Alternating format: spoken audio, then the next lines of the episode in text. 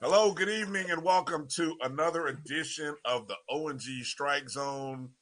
Uh, it's uh, three brothers with big smiles wearing orange and uh, nothing but love in our hearts for the orange and green. Uh, Florida A and M University. My name is Brian Fulford. Joining us, Kelvin Rozier, Kofi Hemingway. Uh, we are the O N G Strike Zone. Uh, dedicated to talking about all things related to FAMU athletics and culture.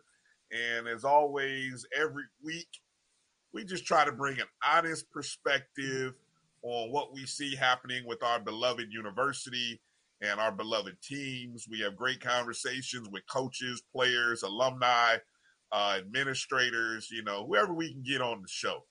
Uh, so with that said, uh, I'd like to welcome the brothers in.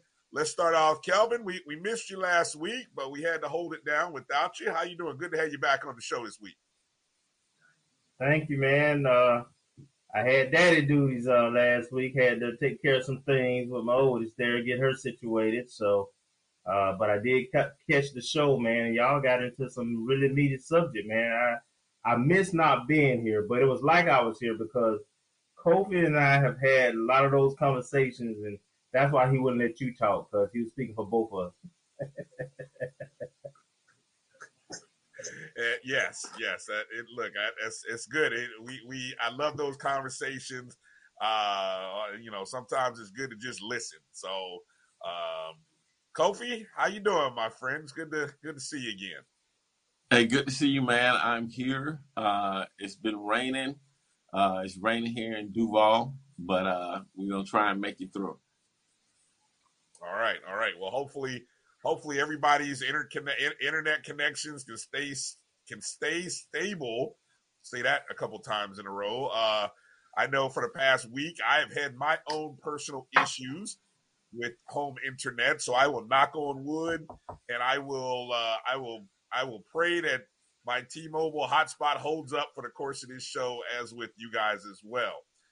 I want to thank everyone for tuning in. And watching us, if you're watching us on YouTube or Facebook, or if you're catching us on Twitter, uh, we appreciate you. If you're on Facebook or, or um, Twitter, that's where you can get into the chat rooms. Always some good discussions and conversations that happen along with uh, along with the show.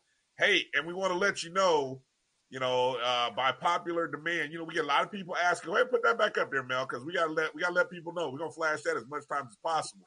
Uh, you know, we we always are striving to kind of, you know, put the tip jar out there. You know, we're not ashamed to ask for a cup of coffee or a penny or two, but you can go right to our Twitter feed right there on the page. You see that little symbol that's circled?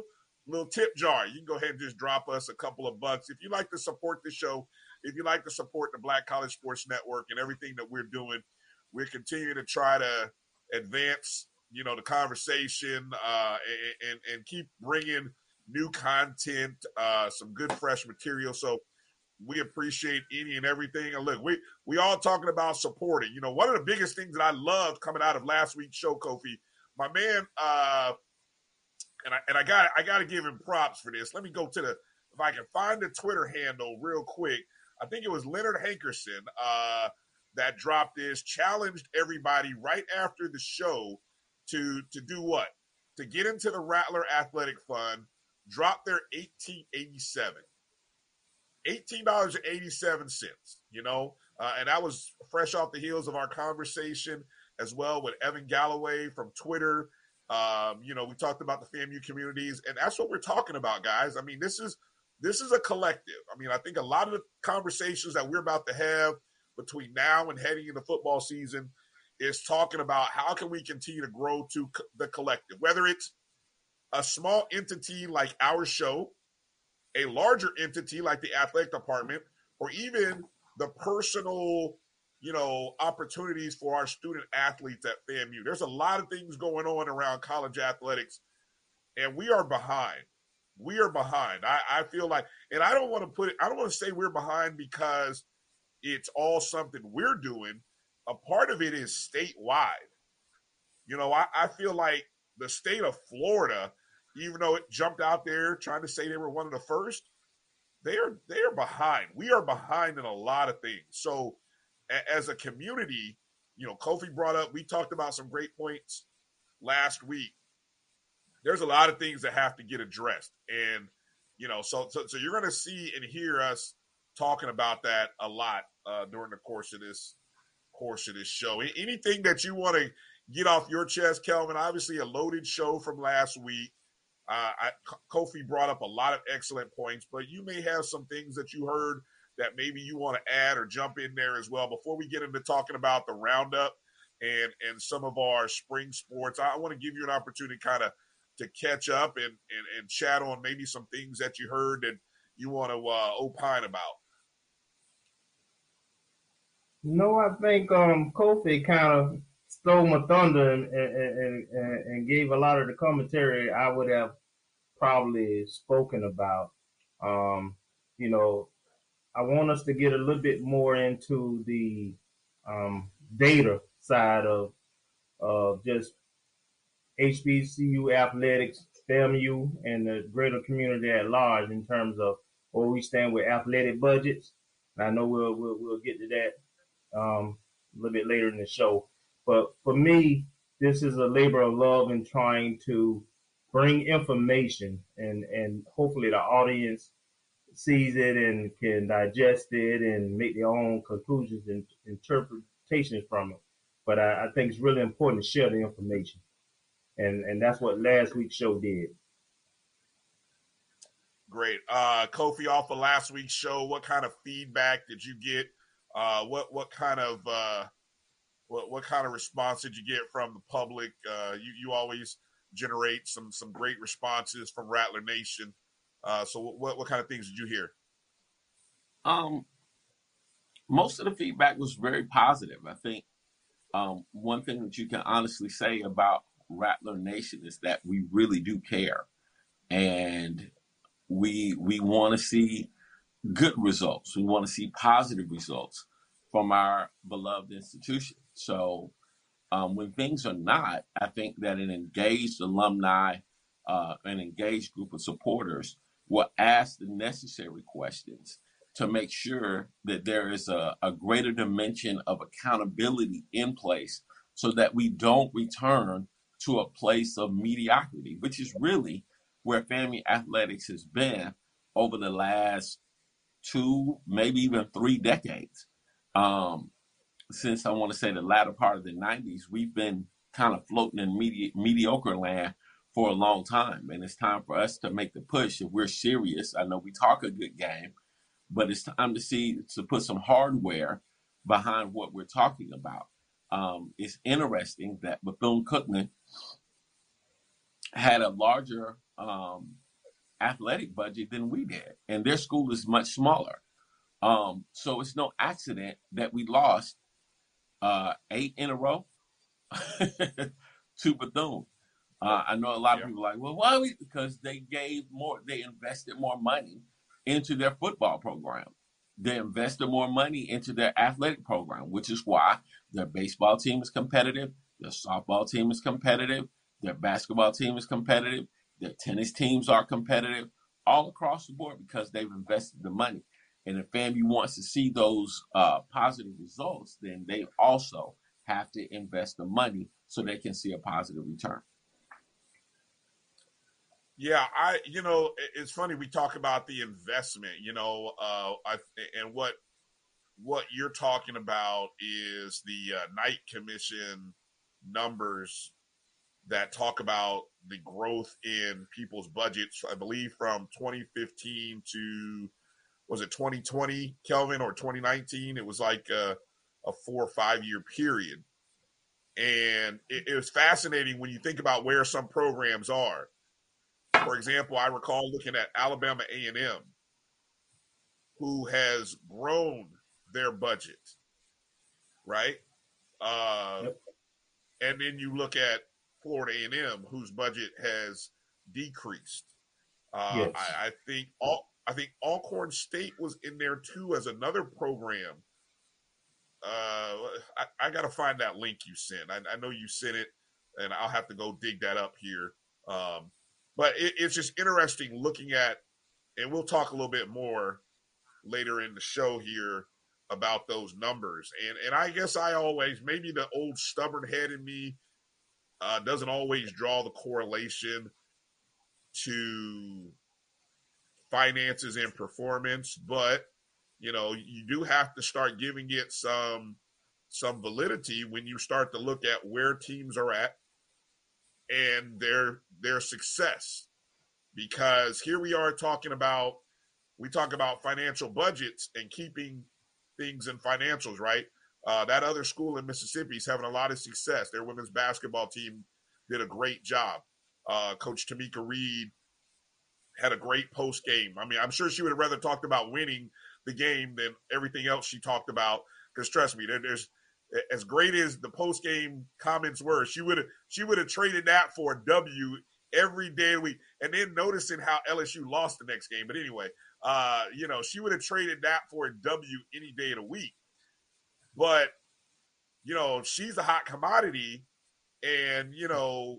Uh, what Kim Mulkey of L S U had said was that, you know, hey, if, if that school doesn't pay her, blah, blah, blah, you know, well, you know, you go look at contracts for women's coaches, you know, she's she's probably making in the ballpark of maybe close to two hundred K uh, from, from numbers that I heard. It, it may be somewhere in, in that range. But guess who came calling all of a sudden? Ole Miss, you know, S E C, S E C, here comes S E C money. So it's like, okay, I know she's from that that community, but now the challenge is, can you keep her? You know, she's had a she's had a great three, four year run, probably unprecedented. Who knows? Maybe she can do it again. But you know what, guys? Sometimes they say you strike when the iron's hot. Her she may never be hotter than she is right now. And if some S E C school is going to drop her uh, seven numbers, you know, or high sixes, nine hundred thousand dollars, eight hundred thousand dollars, I, I wouldn't be mad if she took it, you know. So we talk about keeping our coaches. You know, we, we've seen turnover. We always talk about that here with keeping our coaches. That's a challenge. So we have to be able to build the coffers uh, to, to kind of balance that out um, for, for our schools. Um Anything else we want to uh, – hello, let me let me reset here for a second just to let people know who are watching us. Make sure you are following us on Facebook, Twitter, and Instagram at O N G Strike Zone. We are a part of the Black College Sports Network. You can find our show uh, broadcast every Wednesday on the Black College Sports Network. Uh, you can even find us on the B C S N Pod Zone, and you can even support us on the B C S N Pod Zone where all of our shows go up. And you can even support the podcast. You can hear all of the great shows that are part of the B C S N Pod Zone, uh, including ours and the, and the entire family of shows. Uh, go download the Jericho Broadcast Network's app there, My J B N, My B C S N. You can find it on your Google or Apple Play Store. And then if you got any thoughts or comments you want to send to us, there's the email address at the bottom, O N G strike zone at gmail dot com. Coming up in later in the show, second half of the show, we've got the SWAC's most valuable player, the player of the year on the men's basketball side. M J Randolph is going to be joining us. And then a little bit later in the second hour, FAMU football's newest recruiting coordinator is going to be joining us. Uh, and, and that is huge because a big day is coming up here on April ninth. And if uh, I tell you what, this, this coach, uh, Coach Riz, as he is affectionately known, from Tallahassee, has Tallahassee ties, and but he is making big waves in the recruiting circuit and uh, bringing in a lot of people, bringing in a lot of people. So there's going to be a lot of eyes coming to FAMU, And uh, it shouldn't be dismissed. There's a lot of foot, there's a lot of basketball opportunities there too. You know, I don't know if you guys saw, uh, there's a young man out of Doctor Phillips in Orlando that was committed to Mississippi State, uh, part of a state championship winning team. Uh, Doctor Phillips High School, one of the largest schools in high schools in Orlando. Heck of a basketball player. Uh, my my high school went up against him this past year. The kid can light it up, man. But hey, his recruitment is open. Uh, with the changes happening at Mississippi State University. And, look, I, I just sent a tweet out and said, look, hey, Rattler Nation, let's hit this young man up. Get him up to the hill. You know, a lot of people are discovering H B C Us. Uh, why go to Mississippi when you can be here in Florida? Be a part of a change. I mean, we already know we already know LeBron, LeBron, Bronny's coming in a couple years. We already know that's happening. You know, we're speaking truth to that. So, you know, so, hey, come on, be a part of something big. But, but no, seriously, though, you know, whenever we get opportunities like that, we got to let people know. Um, all right, fellas, I figure we should maybe go into the roundup. Uh, it is an athletics-themed show. So, uh, you know, there's some dark clouds still hanging around some of us in the spring. It's some bad times right now. We thought we would be over it a little bit, but uh, – it's been a bit of a tough road. I guess we'll start with baseball, huh? I don't know which one to start with, and I guess I can flip a coin and go one to the other. But uh, it's been a tough stretch. Nine games now. Uh, we're on a we're in a bit of a losing streak right now. Nine games, and it's it's kind of bleeding over into conference play as uh, the baseball team uh, lost a their their first conference series against Alabama State. Uh, if you remember, we lost to Alabama State in the beginning of the year in that uh, classic in New Orleans. Andre Dawson um, Classic. Andre Dawson Classic. Yeah, we we so we lost those games uh, earlier this week. We lost a ten to three contest to North Florida, lost a weekend series to Stetson, U C F. I'm going back. The last time we got a win was Ball State back on March sixth. Uh I don't even know where to go with this, but nine games is a lot of games. Kofi, I'll let you kind of kick it off. What, well, I don't what, think what, it's, it's no need thoughts? to push the panic button. Uh, can you hear me? I got you. Okay. There's no need to push the panic button just yet. We've kind of been here before. This, this team about midseason always has, unfortunately, always has this little slide where they're not necessarily playing their best. But I think one of the things that people need to understand is that the SWAC's baseball, um, there's more to SWAC than just Grambling, Southern, and, you know, a couple of Jackson State. I mean, Alabama State has a good team. The Texas teams are good. Um, the Mississippi teams are good. They're all solid and capable of beating you. So we have to we have to bring our best, have to bring our A game. Sometimes when your intensity is not there, you don't perform as high. Um, you know, sometimes you think that, you know, maybe because of the competition you face that, you know, you should be ready and ready to roll over these people. These people are not rolling over. They want to beat you. They want to beat Florida A and M University. And, um, you know, the, and here's the other thing. Um, we need some better pitching, you know, sooner or later. I mean, uh, year after year after year after year, you're not going to win a ton of championships if you don't have championship pitching. And uh, I would like to see, you know, uh, you know, they say they're hard to find. I don't believe that. I disagree. We're in the state of Florida. We're in the deep south.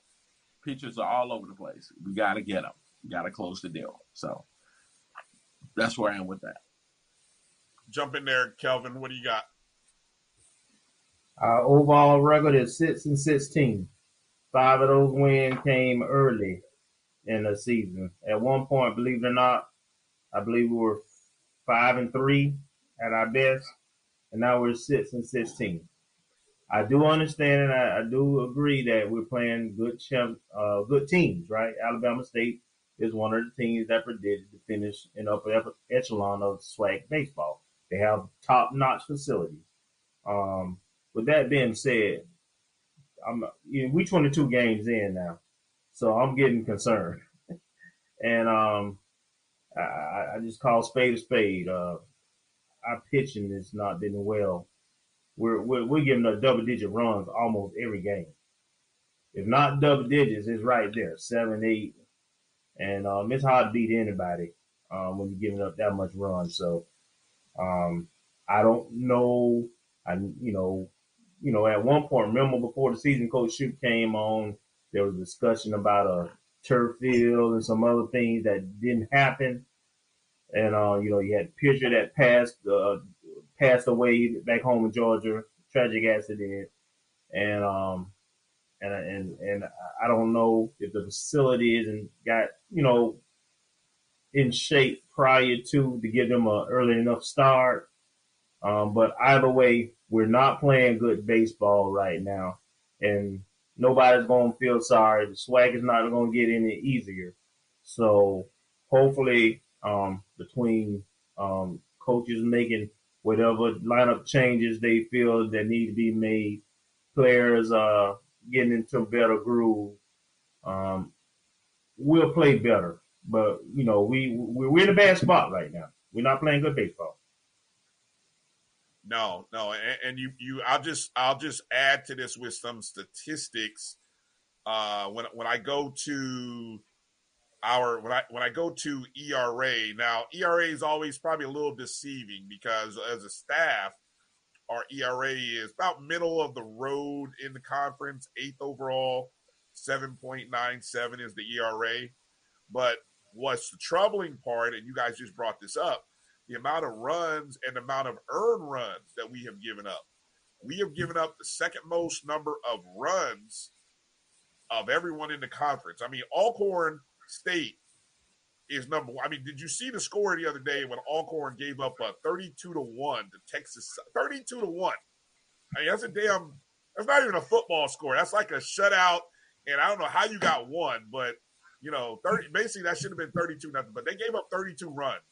So Alcorn State, uh, that, that's that's the bottom of the barrel right now. I hate to say that. Um, and, and their earned runs are at two oh seven. That's the most in the conference. And right behind them, we, we're sitting there with one hundred eighty-nine runs given up, one hundred sixty-two earned runs given up. Um, you know, and, and those, so even though the E R A is middle of the road and the win losses are seven and sixteen. Uh, right now, you know, opponents are batting three fifty. Here, here's here's another stat for those, and I, I love baseball because it's all numbers. It's all about numbers and accountability, right? We're we're opponents are hitting three thirty five on us. On the flip side, we're hitting two twenty one. So as much as pitching is a problem, our hitting is probably more of a problem. The fact that we're only hitting two twenty-one right now on the year, um, which is tenth in the conference. tenth. I mean, there, there's only one team that's hitting above three hundred, and that's Texas Southern. And I, I bet you anything, half those numbers are all related to that game where they put thirty-two runs up. I mean, you take that – that game should be – what's the math thing where you factor out a game? That game probably should be factored out of their average, and I bet you they fall back under three hundred. But their entire team is hitting three forty-one. So, yeah, I, I know I would bet for Coach Shoup that uh, pitching is a concern, but the hitting is not been up to snuff or up to expectation. So that, that's got to get addressed uh, soon. And, and this weekend, hopefully – it can get addressed. Uh, we have a three-game home series beginning on Friday at Moore Kills Field against Mississippi Valley State, who come into this uh, into the into the series two and one in the conference. Everybody just played a series, their first conference series this past weekend. Mississippi Valley State won two of three. Their overall record is six six and one. I don't know how they're doing ones in baseball. I guess they tied with Arkansas Pine Bluff. I, I'm not really sure where that happened at. Um, but uh, right now in the Eastern Division, Bethune-Cookman with a sweep over Jackson State. That's the scary part right there. Jackson, I mean, Bethune swept Jackson State this past weekend, and I believe that was that was at uh, at their at the at the Jackie Robinson Field in Daytona. So um, they're they're tied in first place right now with Alabama State, and of course Mississippi Valley State, as mentioned, is two and one. Over on the west side, Texas Southern three and zero, of course, by nature of the big wins over Alcorn State. Grambling State and Arkansas Pine Bluff are two and one. So it a lot of baseball to play, a lot of baseball to play, but the bats have got to get going. So uh, you know, Rattler Nation, let's get out there. Uh, Friday, five o'clock is scheduled the first pitch for game number one. Saturday, they play at two o'clock Eastern, uh, and Sunday's uh, pitch is scheduled for one o'clock. And then we travel uh, – we actually we have another home game against Jacksonville University on Tuesday, March twenty-ninth. So it's a four-game homestand. Well, actually, we're in the midst of a five-game homestand because they just played North Florida – Uh, yesterday, lost that game. So we're in the midst of a five-game homestand. Uh, they really need your support, guys. So any of the folks, you guys are in Tallahassee, any of the folks in Tallahassee, get out to the ballpark this weekend. Uh, go support. Um, we'll talk a little bit about uh, softball, bowling, track and field a little bit later in the show, as well as some spring uh, football conversation. But, guys, let's get ready to take a break. Because coming out of the break, we got our conversation with M J Randolph. We don't want to hold up the uh, the M V P. Uh, so uh, when when he comes in, that'll be here at the bottom of the hour. Make sure you uh, like, share, and subscribe. Let somebody know M J's coming up. All right, at Cinco underscore buckets is where you can find him on Twitter. He's coming up on the other side of this break. You're watching the O N G Strike Zone. We'll be back in a moment. The Sweet and Smoky Salmon Rub infuses smoked black pepper with dehydrated maple syrup, pink Himalayan salt, ginger, thyme, mustard, and more to make a sweet, savory rub, perfect for salmon, trout, and other delicate seafood. Let's get back to strolling instead of scrolling. Before we can safely come together, we need the facts on COVID nineteen vaccines. Visit get vaccine answers dot org so you can make an informed decision for yourself and for your family. When times get dark, we can't see the help that's all around us. Let two one one be your guiding light for mental health and other resources. Call two one one or visit two one one dot org. Follow the Black College Sports Network and all of our shows on YouTube. You can find us at My J B N Online and on all social media at My B C S N one.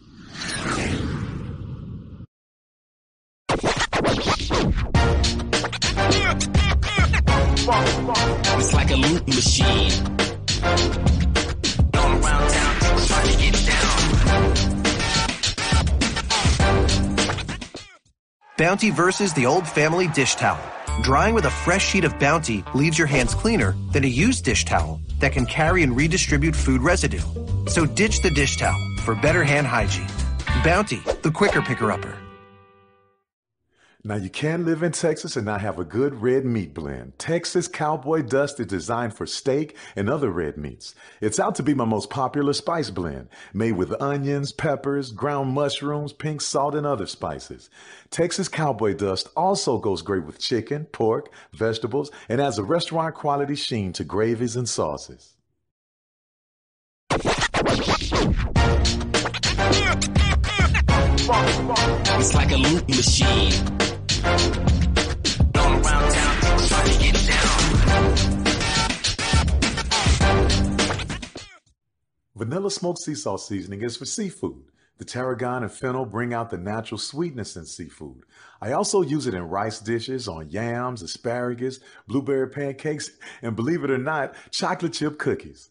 Vanilla smoked sea salt adds a salty and savory component to sweet dishes that create a symphony for the tongue. Have you had your Earth Blend coffee today? At Earth Blend Coffee, we take pride in offering you the very best of beans across the world, blended and roasted to perfection, giving you superior quality and satisfying and flavorful taste. Experience the world in one cup with Earth Blend Coffee.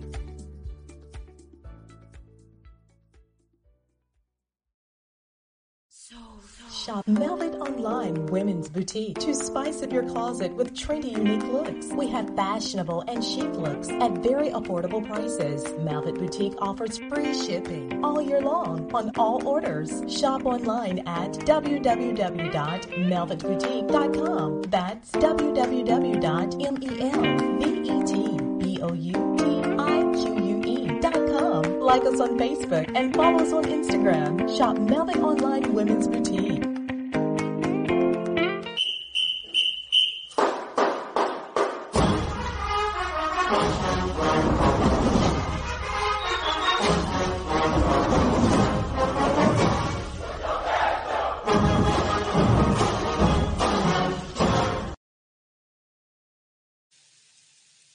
Welcome back to the O N G Strike Zone. Brian, Kelvin, Kofi, it's a pleasure to be joined by the SWAC Player of the Year, first team All-American himself, Mister M J Randolph. Let's give it up. Mister Randolph, pleasure, man. It's a pleasure to have you on, on the O N G, sir. Congratulations on a great season and the awards. How you feeling tonight?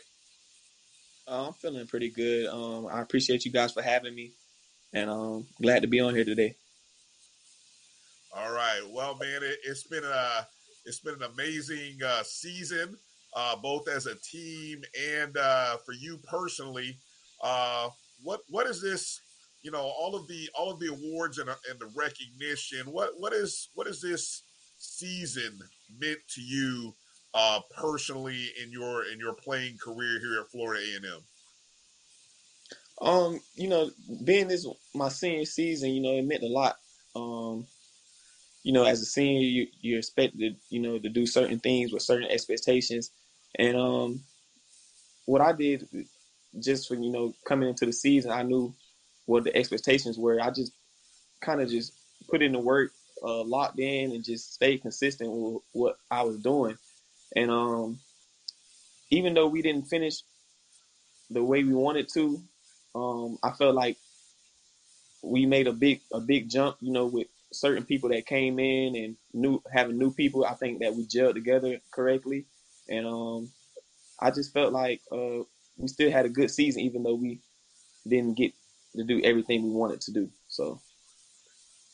No doubt. I mean, you got, you guys had, you, you definitely had a, had a, had a good season, a great season. Um, you know, I mm-hmm. mean, where, where the program has turned around uh, since you, since you uh, came on campus. Talk a little bit about, what drew you to uh, to Florida A and M? You you came from uh, you're from Pensacola, correct? Was, mm-hmm. was it Washington High School?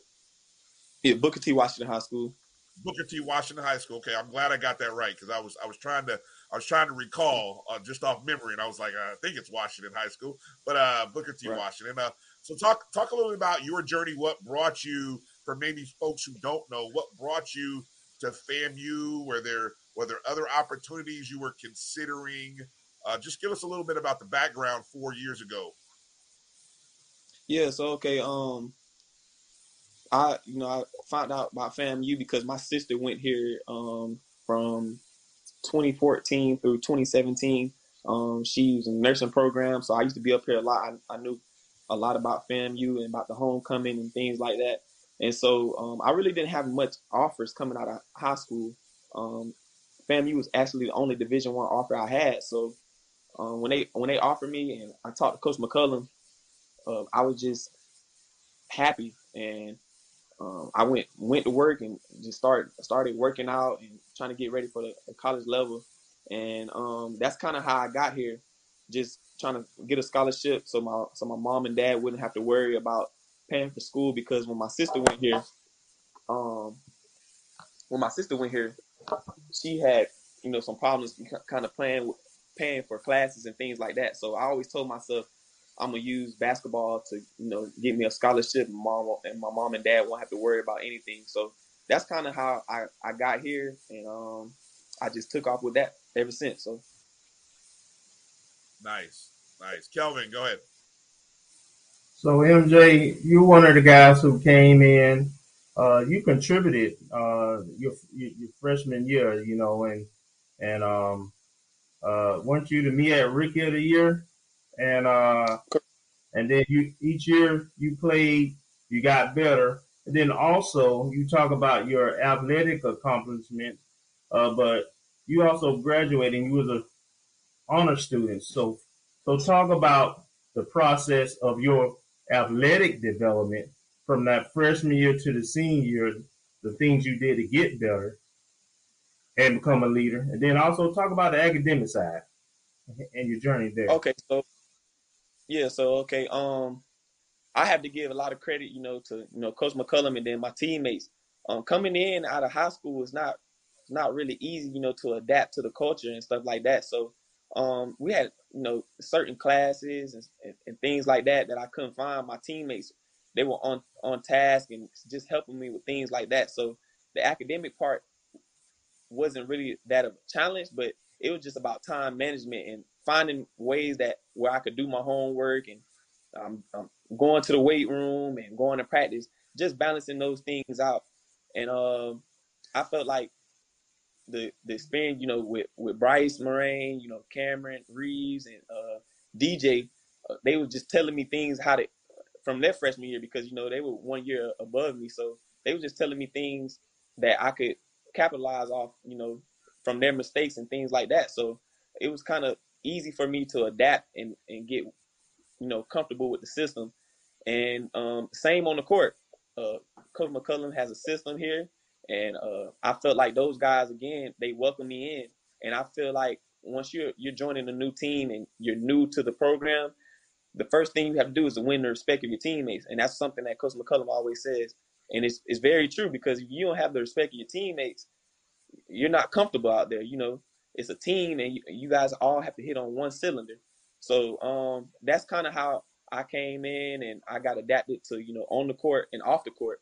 So um, those guys and, and coach and then the, the rest of the coaching staff, you know, they, they played a major part in my success here.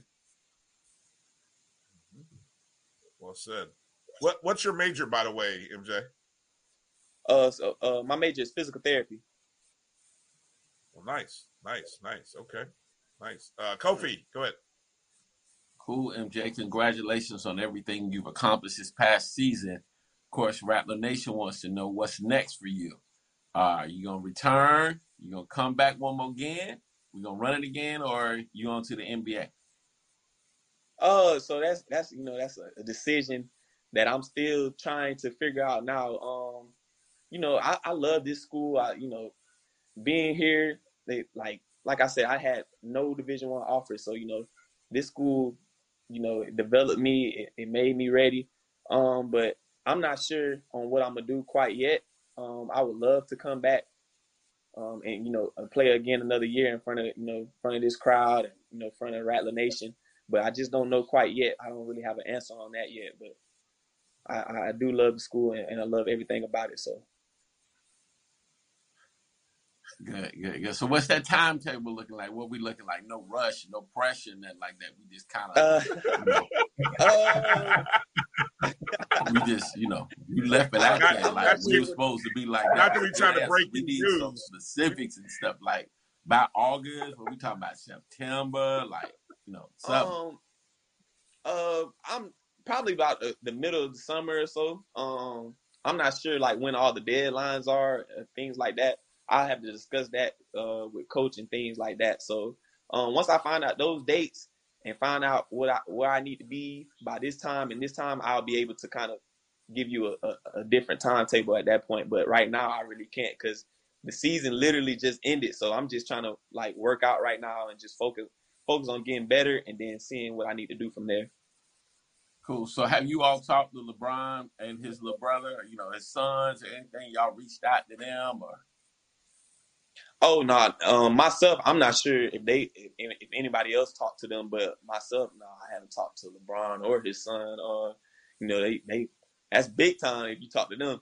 So I don't really, I don't know how I'll be even connected to them. So, uh, no, I haven't talked to them, but, uh, It would it would be nice to meet them, you know. Uh, what what LeBron is doing right now in the league is just crazy. You know, at thirty-seven years old, he's playing some of his best basketball. Like it's it's just crazy to me. It's just it's amazing. That's all I can say. Last last quick question. So, are we gonna have like a summer camp this year for basketball or no?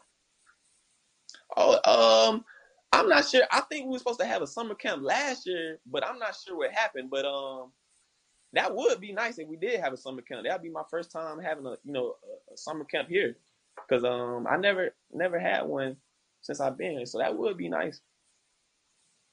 Awesome. Let me let me ask the million dollar basketball question that all all ballers get asked. Given your name, mm-hmm. if I if I said M J or LeBron, Ooh. Who's your guy? Don't be scared, Don't man. Be scared. I ain't. Uh, it's kind of crazy because like I, I didn't really watch much of M J, and you know I, I do like Bron, but once I seen that. Uh, That documentary on, on on Mike, I'm like, this dude is different. So I have to I had to ride with M J on that one.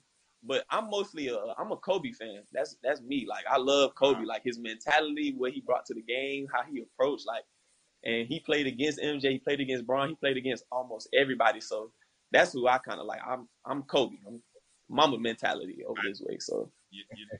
You know what? Rest in peace. I, I I I had forgotten. There's always I forgot. Every question should be phrased: M J, Kobe, or LeBron. I, I my apologies. Right. right. Uh, they they underestimate my guy sometimes. They forget. They forget about him.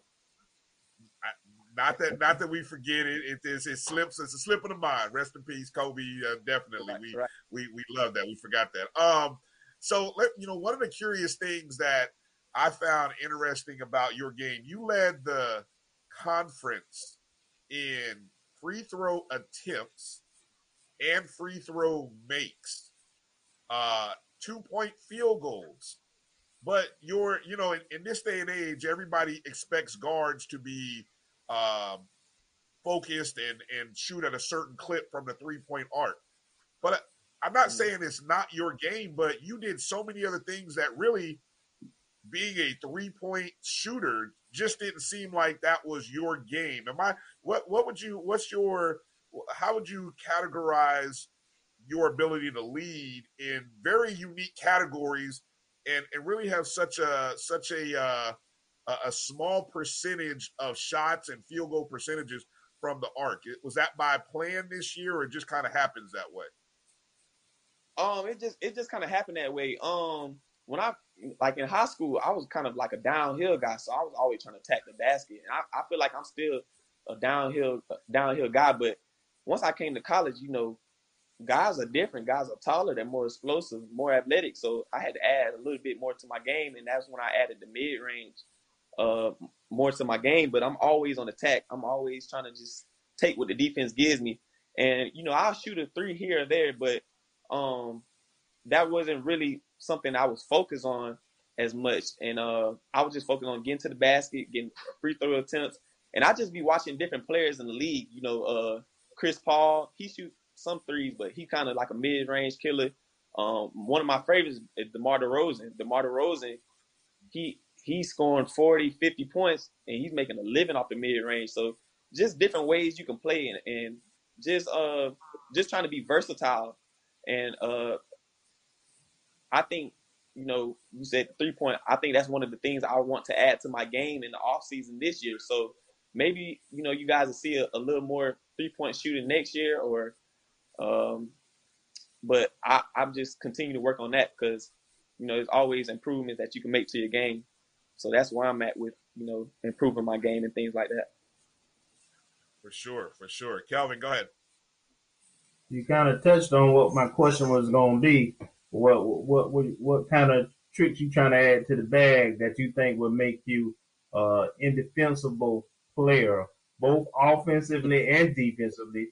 And then the, the second part of my question is just talking about uh, how I felt to, to have the LeBron gear, the, the shoes, and so forth, and that kind of branding with uh, the FAMU program. How did it make you feel, and what you what you thought about think about all that?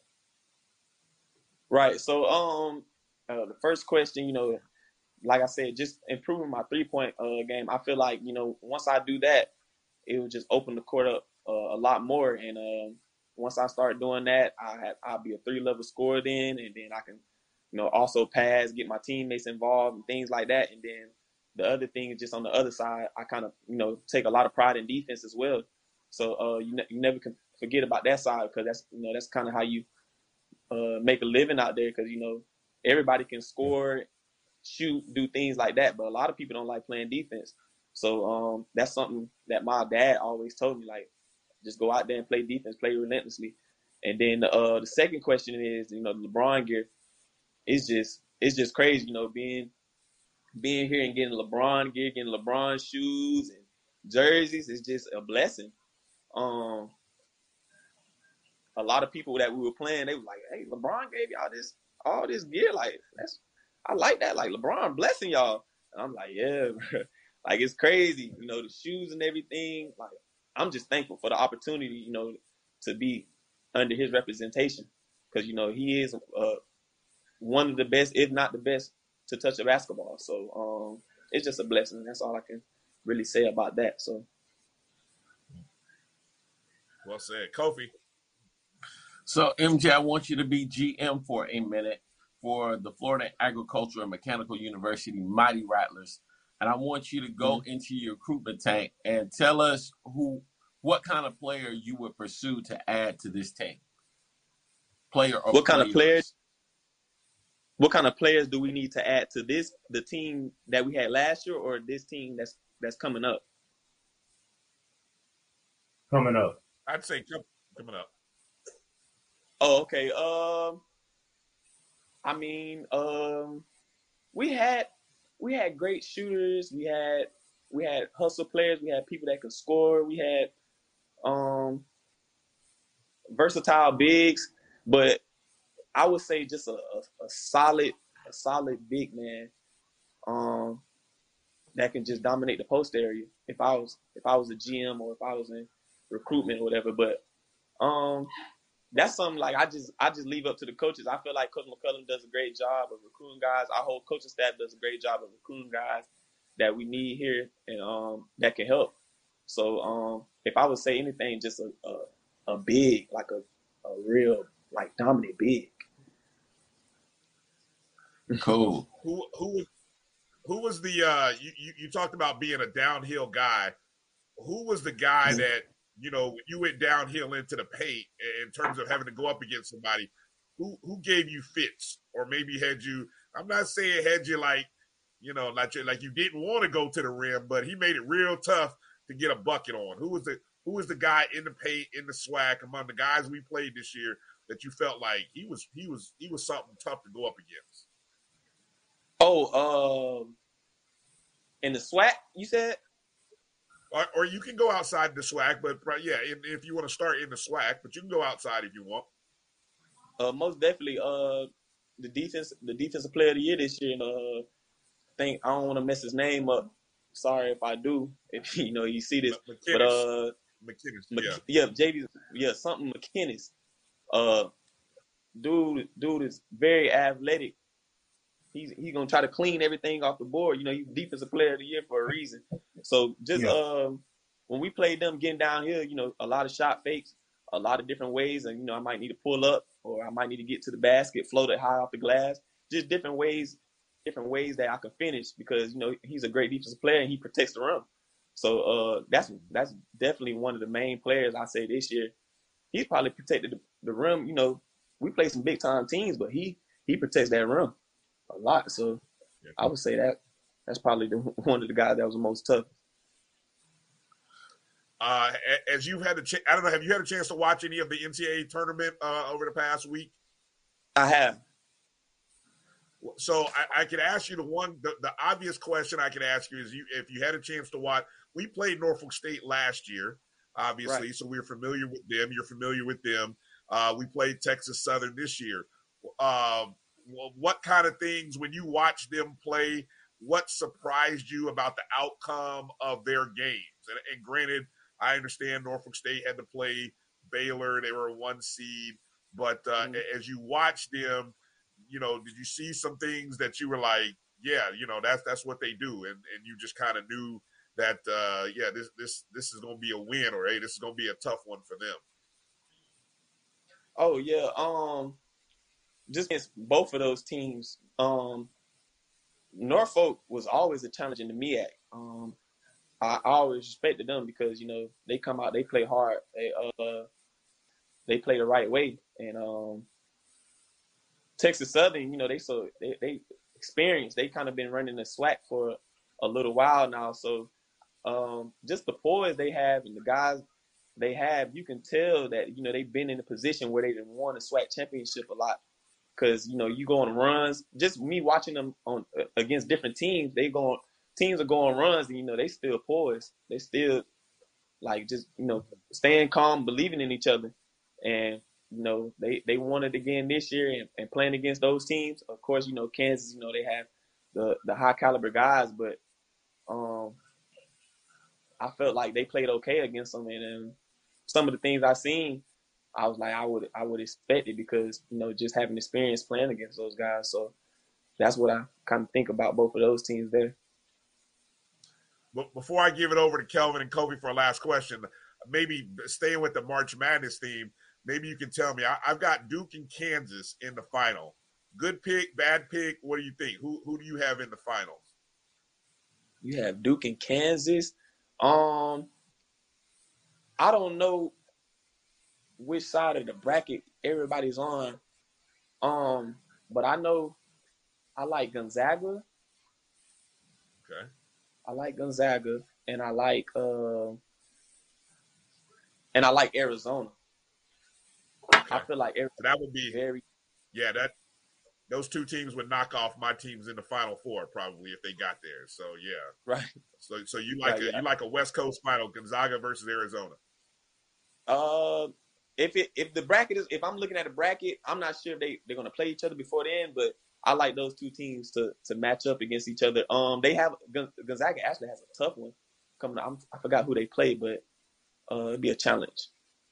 They've got Arkansas. They play Arkansas. Uh, I think yeah, tomorrow yeah. or Arkansas, Friday. Arkansas is pretty solid. I like Arkansas. Okay, uh, Kelvin, Kofi, any final questions there for M J before we? I know it's been a long day for him before he gets out of here. Any final questions? M J, tell me a hobby or something you like outside of uh, basketball or talent that you may ha- you have that that people may not know about. Oh, somebody asked me this uh, one time. I couldn't even answer it. Um, it's a lot of things that I do. I, I like to spend a lot of family time. I'm a family guy. Like, um, so being at college and stuff, when I get anytime I get to see my family, I'm going. But um, I like watching movies, different little shows like Power. Uh, All American, different things like that. Um, I don't really do it anymore, but when I was in high school, I get on four wheelers and stuff because, you know, Pensacola, it's not it's a city, but it's, you know, you got country areas there, so riding four wheelers and things like that. But really can't ride them right now because, you know, what I'm trying to do, I can't really be on them. I mess around and get an injury or something like that. So, but that's one of the things I enjoy doing, um, and just spending time, like I said, spending time with my family, my friends. Those are some of the things I like to do outside of basketball. Okay. Right. Cool. Any final any final words, uh, Kofi? You wanna you wanna ask uh, M J? Yeah. So the FAMU basketball experience, the home experience, is a unique one. What would you say your favorite road game experience is? Oh, uh, non-conference or conference? Conference or non. Oh, oh! My favorite, my favorite uh, experience on the road was uh, Iowa State my sophomore year. Yep, we had uh, yeah. we beat them up there, so uh, that's my favorite experience. You being being a big time school at their house and silencing their fans, and and the gym was packed. That whole gym was quiet when we beat them, so I would never forget that. I would never forget it. That's my that's my favorite experience being here. That's my favorite experience. Hands down, hands down, and and they're and they're in the Sweet yeah. sixteen. So you know, after yep. after yep. going two, yeah. So yeah, definitely, you you you you guys did your thing that year. I remember that very uh, vividly. That was one of the games of the year. Matter of fact, uh, M J, give the handles out. Let people know how they can reach out, reach out to you on social media. How do you like the for people to uh, connect with you? Let them let let let uh, Rattler Nation and everyone watching know. Oh, okay. So uh, on Instagram, my name is M J underscore Hoopin. Uh, on Twitter, uh, at Cinco Buckets, Cinco underscore Buckets. Uh, you can find me on there. So that's all my social medias. All right, all right. Well, we're we're going to uh, we're going to light some candles, and we're going we're going to keep we'll keep the, the prayer windows open, and hope that uh, we know we want you to come back, but more importantly, we want you to be successful in whatever it is you decide to do. And we wouldn't be mad if you come on back another year, you know, we uh, and, and help get us that SWAC title. You know, you got one more thing to do. Unfinished business, run it back. Unfinished business, you know, however you want to do it. But but uh, mm-hmm. even if you go, even if you decide to go professional, man, we. We're one hundred percent behind you and wish you nothing but much love, uh, health, and success in the future. Uh, congratulations again on everything, M J. Man, it's been a pleasure getting a chance to connect with you, talk with you. Uh, thank you for coming on. Uh, Rattler Nation on YouTube and Facebook, they say thank you as well. Uh, have a great uh, have a great evening, man, and uh, congratulations and uh, good health to you, okay? All right. Thanks, you guys, for having me again. Thank you. All right. Yes, sir. Yes, sir. Thank you. Again, folks, M J M J Randolph, make sure to hit him up on Twitter at Cinco underscore buckets and uh, on Instagram, uh, M J uh, Hoopin, I believe is what he said it was. So uh, great job, man. That That's a great dude.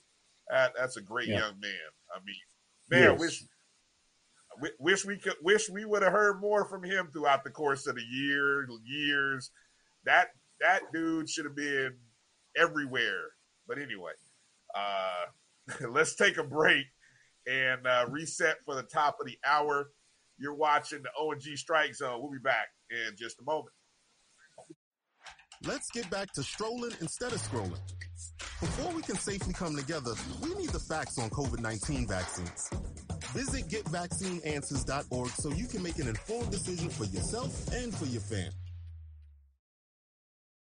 When times get dark, we can't see the help that's all around us. Let two one one be your guiding light for mental health and other resources.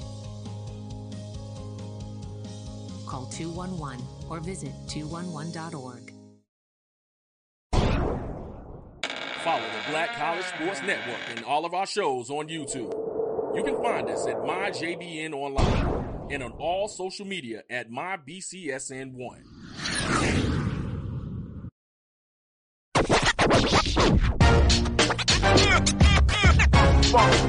It's like a loop machine. All around town, trying to get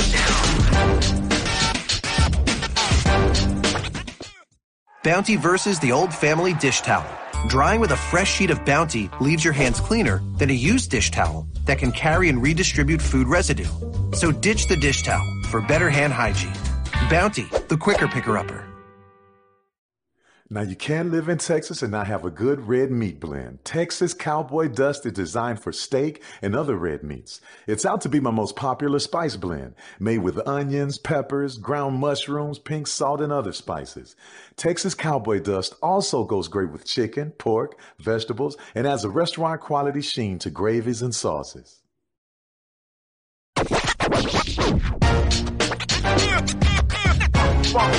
It's like a loop machine. All around town, trying to get down. Vanilla smoked sea salt seasoning is for seafood. The tarragon and fennel bring out the natural sweetness in seafood. I also use it in rice dishes, on yams, asparagus, blueberry pancakes, and believe it or not, chocolate chip cookies. Vanilla smoked sea salt adds a salty and savory component to sweet dishes that create a symphony for the tongue. Have you had your Earth Blend coffee today? At Earth Blend Coffee, we take pride in offering you the very best of beans across the world, blended and roasted to perfection, giving you superior quality and satisfying and flavorful taste. Experience the world in one cup with Earth Blend Coffee.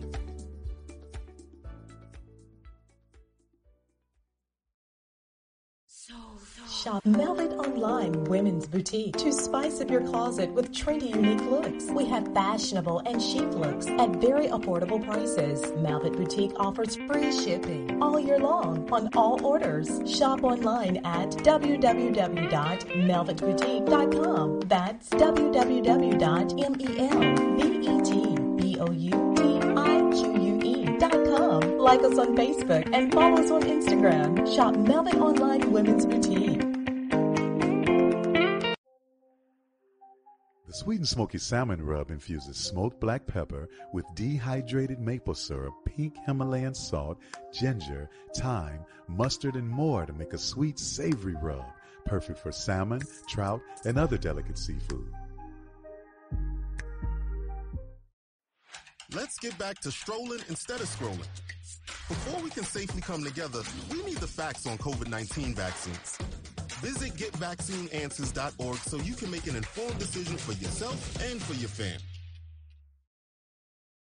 When times get dark, we can't see the help that's all around us. Let two one one be your guiding light for mental health and other resources.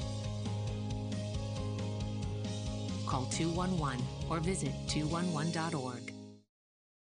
Follow the Black College Sports Network and all of our shows on YouTube. You can find us at My J B N Online and on all social media at My B C S N one.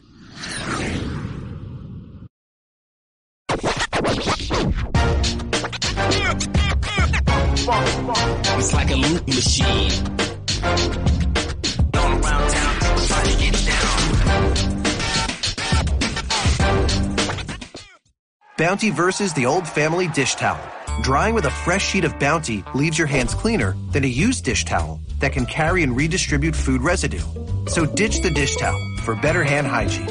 Bounty, the quicker picker-upper. Now you can live in Texas and not have a good red meat blend. Texas Cowboy Dust is designed for steak and other red meats. It's out to be my most popular spice blend, made with onions, peppers, ground mushrooms, pink salt, and other spices. Texas Cowboy Dust also goes great with chicken, pork, vegetables, and has a restaurant quality sheen to gravies and sauces.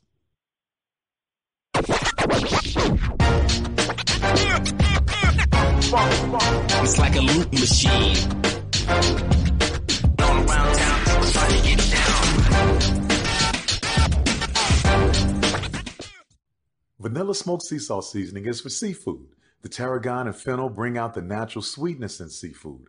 I also use it in rice dishes, on yams, asparagus, blueberry pancakes, and believe it or not, chocolate chip cookies. Vanilla smoked sea salt adds a salty and savory component to sweet dishes that create a symphony for the tongue. Have you had your EarthBlend coffee today? At EarthBlend Coffee, we take pride in offering you the very best of beans across the world, blended and roasted to perfection, giving you superior quality and satisfying and flavorful taste. Experience the world in one cup with EarthBlend Coffee.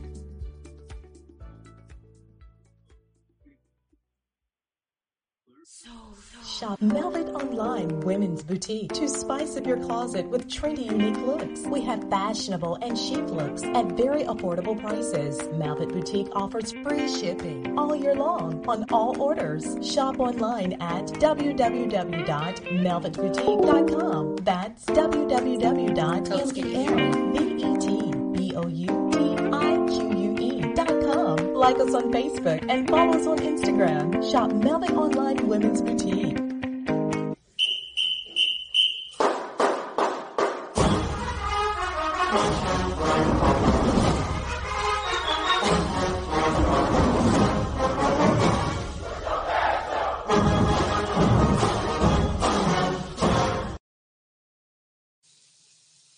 Welcome back to the O N G Strike Zone. Brian, Kelvin, and Kofi. I uh, want to give a shout-out again to uh, M J Randolph, the SWAC Player of the Year, Men's Basketball Player of the Year, the senior. We don't, we don't, we don't quite know if M J is going to come back another year. Obviously, he still has a year of eligibility left. Uh, you know, there's definitely opportunities, I'm sure, that might be out there on the professional level. Uh, but then again, you know, it's like, you know, what what what is that decision? What do you think that decision kind of comes down to? Obviously, I mean, there there are opportunities for a guy like M J overseas. Who knows about domestically in the States even? I mean, maybe definitely overseas. Uh, but but you know, what what what kind of what do you think that decision What do you think is going to play into that decision? And we're just speculating, obviously, but what do you think, Kelvin? So he mentioned that he's a family guy. So I imagine um, he's going to talk it over with his family. The other thing I I think will come into play is um, what offers are out there for him. Is there an offer out there that he get, just can't pass up? He's talked about he he he has loved his experience at F A M U. He's been around for for what five years now, going on five years. Um, so he's had a positive experience. He's done well academically. He's done well athletically. He, uh, you know, the coaching staff is there. Some of his teammates still be back. So um, there's a lot of things I think that play in our favor with the decision, but I think it's going to ultimately come down to what kind of off- offers overseas or uh, G League or wherever, what kind of offers uh, that come. Is there something that he just has to consider? What What about you? Uh, you know, uh, uh, uh, Kofi. What What kind of thoughts? What do you think plays into the decision? And you did you did your best trying to get it out of him. So I applaud you. Give you an A for give you an A for effort there. You know how we do. I, I think uh, it's going to come down to, um, like Kelvin said, it's going to come down to what his family says and the offers that are out there. Uh, being at an H B C U. Um, Right now, I'm not sure the level of offers that he's going to get right now, but uh, that could increase and that could very well change. Uh, he can play, and I do see him playing at the next level. So I think it's going to come down to the offers of the things that are available to him. If he gets another year of seasoning, I think it may open up uh, more offers for him. Um, yeah, yeah. I now. I, I think now, now, you know, I don't want to make any assumptions. It's, it's too tough to tell. Um, I think the opportunity now, I wonder, though, if the opportunity to play for a championship, I, I know that's got to be big. I don't know what, what our recruiting level base is um, in terms of what we have coming in.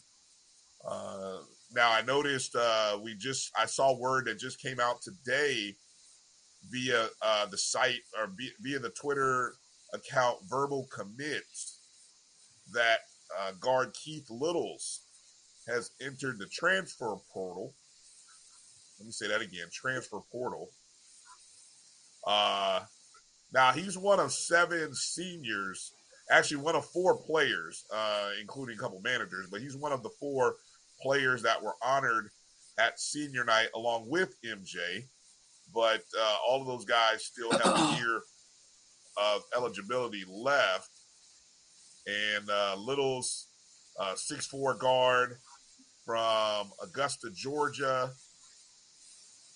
Um, averaged five point eight a game, one point six assists, two rebounds per game. Uh, had a career high or a season high of eighteen points against Jackson State back on January twenty-fourth, um, just kind of looking at the season in total for him. He he he did look he looked like he played in practically every game. Um, I I don't know where he, you know, I, I think he's one of a look. There's a lot of guards on this roster, and so you know I think him looking for another opportunity opens up the door for Spear, possibly Dominguez Stevens. Uh, we don't, you know, like I said, is a guy who didn't get a lot of time. Um, and then, of course, you you deal with, uh, you know, potentially if M J returns. Uh, you also don't know what uh, uh, you got Javon Smith, who's another sophomore. There's a lot of six foot four guards on this team. So a lot of decisions for uh, Coach McCullum and staff, and so uh, I, I'm not sure. No word on if uh, Keith uh, has a degree coming up. I would imagine, given the number of years, uh, hopefully that's right there. So, so we wish him the best of success in the transfer portal. Be what, see interested to see what kind of opportunities are there. Um, I, I would hopefully rather see M J come back or go professional. I, I just kind of keep a fingers crossed and hope that uh, there's no there's no lure there's no uh, lure from uh, from any from any uh, Power Five schools. But we we understand that's a reality, especially for someone who's graduating. That that could be that could be there. Uh, let's do a quick roundup back to a couple other sports here real quick, guys. Softball team, uh, as we kind of move forward, softball team, uh, they're winners of two in a row here, getting off the snide a little bit, currently with a record of seven and nine, two and four in the conference. Uh, most recently, they, they won two out of three against Mississippi Valley State. Most recently, with a five to nothing win uh, on Saturday, they won game two of a doubleheader, five to three. Uh, in that five to nothing game, uh, looking at the stats here real quick, if I can find them here. Blah blah blah blah blah. Um, Beasley, Christian Beasley, pitched a shutout in that contest to hold uh, the Delta Devilettes scoreless uh, in that contest. And she is, uh, so the Rattlers are now two and four in the contest, or on the season in the conference. Uh, next up, they're traveling to Huntsville, Alabama for a weekend series against Alabama A and M. So good to see Good to see softball team uh, getting some W's, heading into uh, heading in the right direction. After that series in Huntsville, they've got a midweek series against Macon or Mercer in Macon, and then uh, they travel to Daytona Beach. So uh, looks like it's weekend series are primarily what you got in the SWAC right now for uh, soft, baseball and softball. Matter of fact. Uh, track and field. Track and field actually is starting their outdoor schedule. This weekend, our track and field team will be competing in an event in Orlando, Florida at U C F. Um, the Knights Invite. It's a two-day event starting on the twenty-fifth, which is Friday, and the twenty-sixth. Uh, it's the start of the outdoor season for FAMU's track and field program. Uh, just in case uh, you forgot, the indoor season uh, wrapped up for the Rattlers with uh, with a pair of wins and thirteen total top three finishes. Uh, Rachel Robertson in the high jump, Kiara Ivey in the pole vault were SWAC champions in their respective events. For the women's team, which they finished fourth overall. So that's a pretty good performance in the indoor level. Our men finished ninth overall. So uh, it looks like Jalen Scott will represent FAMU, uh, or excuse me, Jalen Scott represented FAMU in the twenty twenty-one N C A A Outdoor Track and Field Championships with a qualifying mark in the four hundred meter hurdles. So uh, she's kind of one of those top performers that we'll be looking to see how she does in the outdoor season. So if you're in the Central Florida area uh, and you're looking for something to do, go over to U C F, and uh, it's a beautiful campus. It's a beautiful area. The track the track sits right there in between the football and basketball, football stadium, basketball arena. So uh, it's it, beautiful sightline. Should be a beautiful weekend. Go support FAMU track if you're in the area this weekend. One final roundup note, guys, the uh, bowling, the SWAC bowling uh, tournament is actually happening this weekend. Um, the SWAC bowling championships are taking place. Uh, those are set for the twenty-fifth through the twenty-seventh in Arlington, Texas. So it's a, a three-day event, uh, features the league's top six teams at the conclusion of the regular season. And uh, so that included FAMU. So you got Prairie View A and M, Albany, or excuse me, not Albany, Alabama State, Southern, Texas Southern, Jackson State. Those are the other five schools. So we are one of the uh, top six that are competing in the bowling uh, tournament that's happening this weekend at the International Bowling Training and Research Center located in Arlington, Texas. So if you are in the Arlington, Texas area, uh, go support our bowling teams. Uh, they're competing, uh, I believe, uh, Friday is the qualifying rounds, and then Saturday and Sunday is the six-team double elimination tournament. So, you know, we'll we'll try to uh, we'll try to send updates throughout the the course of the week. What other news we got, guys? Let's go. What other news you got for us, Kofi? Uh, nothing big, man. Just really the number of recruits that we have coming in, I think, is a record number for uh, for a spring game. And considering even the construction that's taking place in Bragg, I think it's an opportunity for us to even set a record, even in regards to attendance, man. I think it's going to be ridiculous.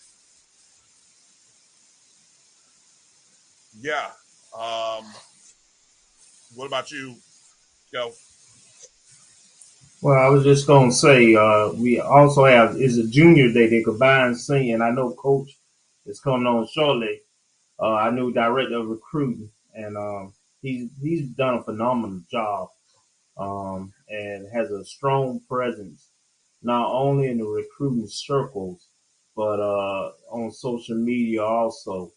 And uh, he, he's bringing a lot of visibility um And, and a lot of offers to, to you know, um, not that it matters, but it does.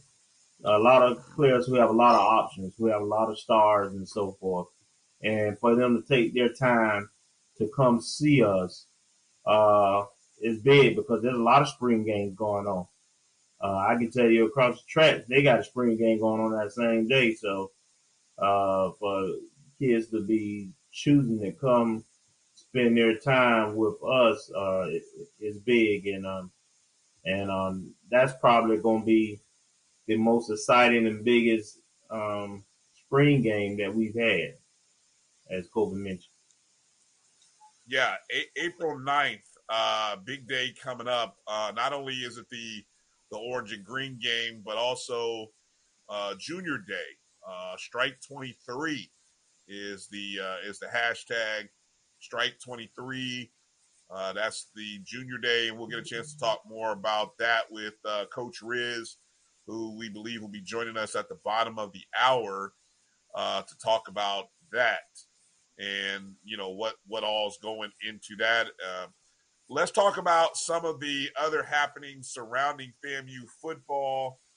Uh, one of the news points that came out earlier, and I believe this was first reported on H B C U Game Day via Vaughn Wilson.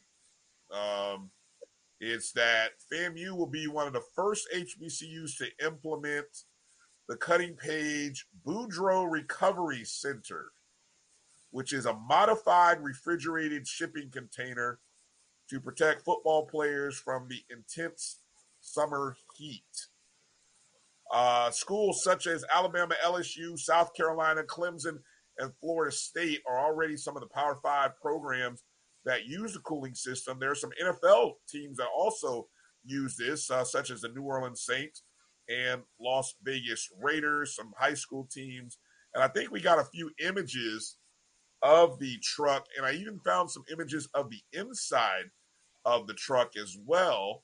Um, if uh, if our producer has that pulled up. And I, I think, Kelvin, uh, the, the gentleman who, the entrepreneur behind this, a uh, gentleman by the name of Paul Boudreaux, well, he spoke, I believe, to the two twenty Club. Is that correct?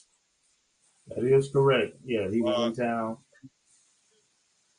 And, and he spoke, I think, at the request. Yeah, I think he spoke at the request of uh, – uh, the, the, the administration, the, the coaching staff, because they had went to uh, several um, support groups. My understanding is that the boosters were a part of this too. It wasn't just the two twenty club, but but they had. I know that is a is an initiative that I think they have been trying to get some movement on for a, a, about a year now. So um, anything that we can do to help the recovery um, and, and support the athletes is a, is a good thing. Um, I'm hopeful at some point we have a, a long, long range plan to have a indoor practice facility um, also, or some kind of covering uh, for for our practice fields. But in the meantime, um, this would definitely be um, something that is helpful in, in those dog days of August. Yeah, if you can see there, um, if you kind of take, you can, obviously that the picture of the trailer with the uh, Rattler football on it, not, I'm sure that's not how it will actually look. Uh, that, that's just something that people put together there. Um, but what what is more realistic is the inside of the graphic, uh, which uh, the the inside is actually the The, what they call the Boudreaux box from L S U. So that particular image is one that L S U employs, and I don't know how many of those they have. Um, it might be one, it might be a couple, I don't know. Uh, Mel, can you put up the interior one again that shows the uh, the images with the benches? So... Um, it brings so the, in the discussions. What what kind of what do you what's the what's the cost on on this? And was there any talk of one or multiples of these? What what did you hear? I didn't read anything uh, that mentioned that out of the article that was on H B C U Game Day, but uh, you might you might know something about that, Kelvin, if you heard something. So I'm not sure of the cost, but I. Uh, I think that um, these are leased. Uh, I, I don't think um, it's a system that, that you buy and you just sit there the whole time. It's for a period of time. So, uh, so, um, I'm, but uh, but I'm, I don't want to misspeak on what the cost is on it. Um, but I think it's you know it's something. It's a seasonal item. Um. The the article, there's another article here from out of the Tallahassee Democrat that uh, states that the nine by forty container can house several players at a time, can maintain temperatures at eighteen degrees. Uh, players enter the box for times that range from ten to fifteen minutes. um I guess some research from L S U shows that not only does it bring the body temperature back to safe levels, but they notice the isolation returns a much more focused athlete. That sounds like a line right out of a manual. Um, hey, Coach Brian. Hold, hold up. Yes. Brian? Yes. Uh, yes. Hold on a minute. Is Coach Riz on now? Coach Riz? Yes, sir. Okay. He's on. Oh, we do have Coach Riz. Okay. Good to hear. I didn't I didn't hear the phone line ring. All right. Uh so if we can, Mel, can we can we bring up the graphic there so that way we know, so that the people get a chance to to meet or see Coach Riz if they if they are not familiar with who he is. Coach, Uh, welcome to the O N G Strike Zone. It's a pleasure to have you on, and, and congratulations. Welcome to the family. How you doing, sir? I'm doing just fine, and I appreciate it. So let let's kind of start with a little bit of uh, of your your background. You you uh you're from the Tallahassee area, played at Rickards. Tell people, just give a little background on yourself, and so that so that Rattler Nation who, who aren't familiar with you can get a little familiarized with, with your background, your your playing career, your coaching uh, and, and how you got to FAMU? Um, well, I'm from Tallahassee, Florida. Um, I played high school football at at Rickards High School. I um I, I actually grew up walking distance from the campus in the bon, in the Bond community. Um, I played college football at Bethune-Cookman. I know that sounds a little weird, but uh, that's the path God God took me, and He brought me brought me on, a, on another journey to uh, make me a rattler. Well, you, you always come home, right? You always come home, is like they say. So, you know, it, it was just it just took you a while to get here. It's all good though. um, right. And and and so you had previously been coaching at uh, Gadsden County High School, correct? Yes. Well, I started my coaching career at Godby High School, and then I okay. ended up going to coach at Arkansas. I ended up going to coach at Arkansas Tech University. And my mom got sick, and I returned home to take care of her, and she passed away, and I took the job over at Rickards. Um, and then I ended up ended up at G- Gadsden County High School. I've been there the past three years. Okay. Okay. And, and over that time as well, you've also been doing uh, uh, uh, not only hosting, I believe, hosting camps, but also you've been you've been uh, running Uh, seven on seven teams and leagues. Am I am I correct in that as well? Some some pretty successful uh, seven on seven teams as well. Yeah, I did. Uh, I've been involved in seven on seven for the past uh, five years, um, but it was more more on the level of getting kids exposure than the seven on seven game itself.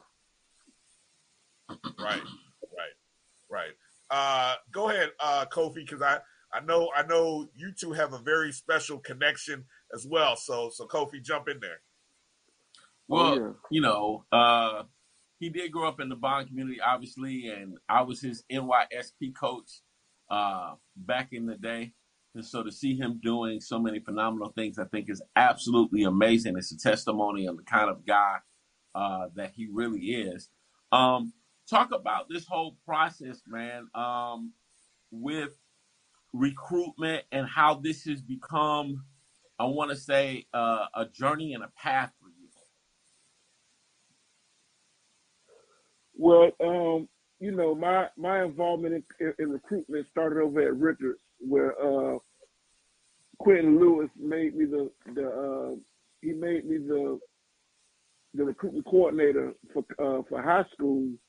Um, over at Rickards, and you know, I built that platform. I, I kind of uh, built relationship with college coaches and stayed in contact with them, and, and made some personal friends through, through it also. Um, so that's how I, I made a name in recruiting. Um, it started at Rickards, and you know, God God gave me a gift, man, to to talk to these coaches, these coaches, and and a love for these kids to to get them exposure. That's amazing, man. So um, bringing to the table, you know, I think just Rattler Nation is, needs to be excited about what you're bringing to the table. Let's talk about what the class of twenty-three and class of twenty-four is shaping up to actually be. Well, I'll say, you know, I won't speak a lot on the class of twenty-three. Um, I'm just stepping in the building, but I can say that we already have a three-star commitment from Levante Taylor out of Fort uh, Fort Myers. Um, Levante is a kid that um, he's a he's a friend of the family that um, a, a friend of the family and a kid that I worked for in his in his recruitment. And when he found out that I would be a Rattler, he wanted to be a Rattler also, in which he already had Rattler ties. His auntie went to the, to, uh, to Florida A and M. Um, there's multiple pictures of him as a little kid on FAMU campus by the Sigma House, and uh, uh, and um, and also in in uh, Rattler gear. So he has a um, he has a history with H B C U. His mom is a great fan of H B C U, and I think it was perfect uh, perfect timing that I was added to the staff, and uh, he was ready, and uh, he was ready to commit to it. And he's a kid that had Georgia had Georgia Tech, Miami, Tennessee, Um, and other big time offers, but he chose to, to bring his talents to H B C U He says we want to be different, and so that it can, and so that so that it can be done from a, done from a, done from a, uh, H B C U. Awesome, Yo. man. Coach, won't you talk about uh how long? How did you meet Coach Simmons, and and um did you follow uh F A M U football? You know, out of Rutgers and coming up, you know, uh, did you get exposed to the to to to the culture and uh, living in the Bond community? I think I know the answer to that, but but I, I'm gonna gonna ask that anyway. And um, just how you met Coach Simmons and how this opportunity came about. Well, I've known Coach Simmons for uh, over twenty years. We competed against each other in high school. Uh, he played at Quincy Shanks and I played at Rickards. We were rivals. Um, and even though we were, we were rivals, we were, even though we were rivals, we, we were also friends uh, at the same at the same time. Um, so we we have a, a long a long history. And uh, he's always been a great guy, man, that I respected, uh, a smart guy, um, and a guy that I knew even twenty years ago that, that would be great one day. Um, you know, as far as, you know, as far as family football for me, um, you know, I, I grew up in a family, and they're, they're big-time rattlers. Uh, my uncle, when I was young, I stayed in the in the Joe Louis Projects, and my uncle used to pick me up and and uh and dressed me up, man, and bring me to the F A M U games. And uh, you know, that was my that was my start of F A M U football. That goes way back to downtown Harry Brown and uh Amir Rasul and Tony Ezel, just a few names to bring up, uh, when they were coached by the when they were coached by the great the great uh, Ken Riley. So uh right. my, the history with me and F A M U goes back a long ways, and and actually um out of high school out of high school I was the number one recruit in that class, in the uh, nineteen ninety-nine class. I was, I was recruit, recruited by Billy Joe. Okay. Okay. Okay. Um, yeah. So, so Coach Riz, uh, as the as the recruiting coordinator now, I mean, we kind of kind of give us a little understanding of your role and how you kind of uh, uh, uh, bring together the staff and all of the different moving parts, uh, because we understand this, this is a large state, a lot of talent across this state. Uh, so, so kind of, I know, and I know you're just getting in the door, you're just getting in the building. Uh, so, so what, what kind of things are you hoping to be able to, to accomplish? And I think one of the big things I, I gotta imagine is this Strike twenty-three Junior Day event. So you can feel free to transition to that if you'd like. Yeah, the uh, Strike twenty-three Junior Day event is a uh, yeah, it's a big event, man. And we thought that um, incorporating the Junior Day in the in the sp- in the spring game would make it even even He's bigger. Breaking up a little bit. Can you hear me? Um, we we got you, Coach. Go ahead. Oh, okay. Yeah, we um decided to incorporate the Strike twenty-three in the in the spring game together to make it even bigger. And um and is gaining a lot of traction. Uh, we're looking to we're uh, expected to have probably close to one hundred, one hundred fifty uh, high quality athletes on campus. Uh, some four star, some five star guys, um, but even guys who may not be ranked. But I've targeted them as uh, big time big time athletes. I mean, you know, all athletes. The, there's some athletes that are fly under the radar that are dang good football players, and I. and I've been able to fi- uh, find them.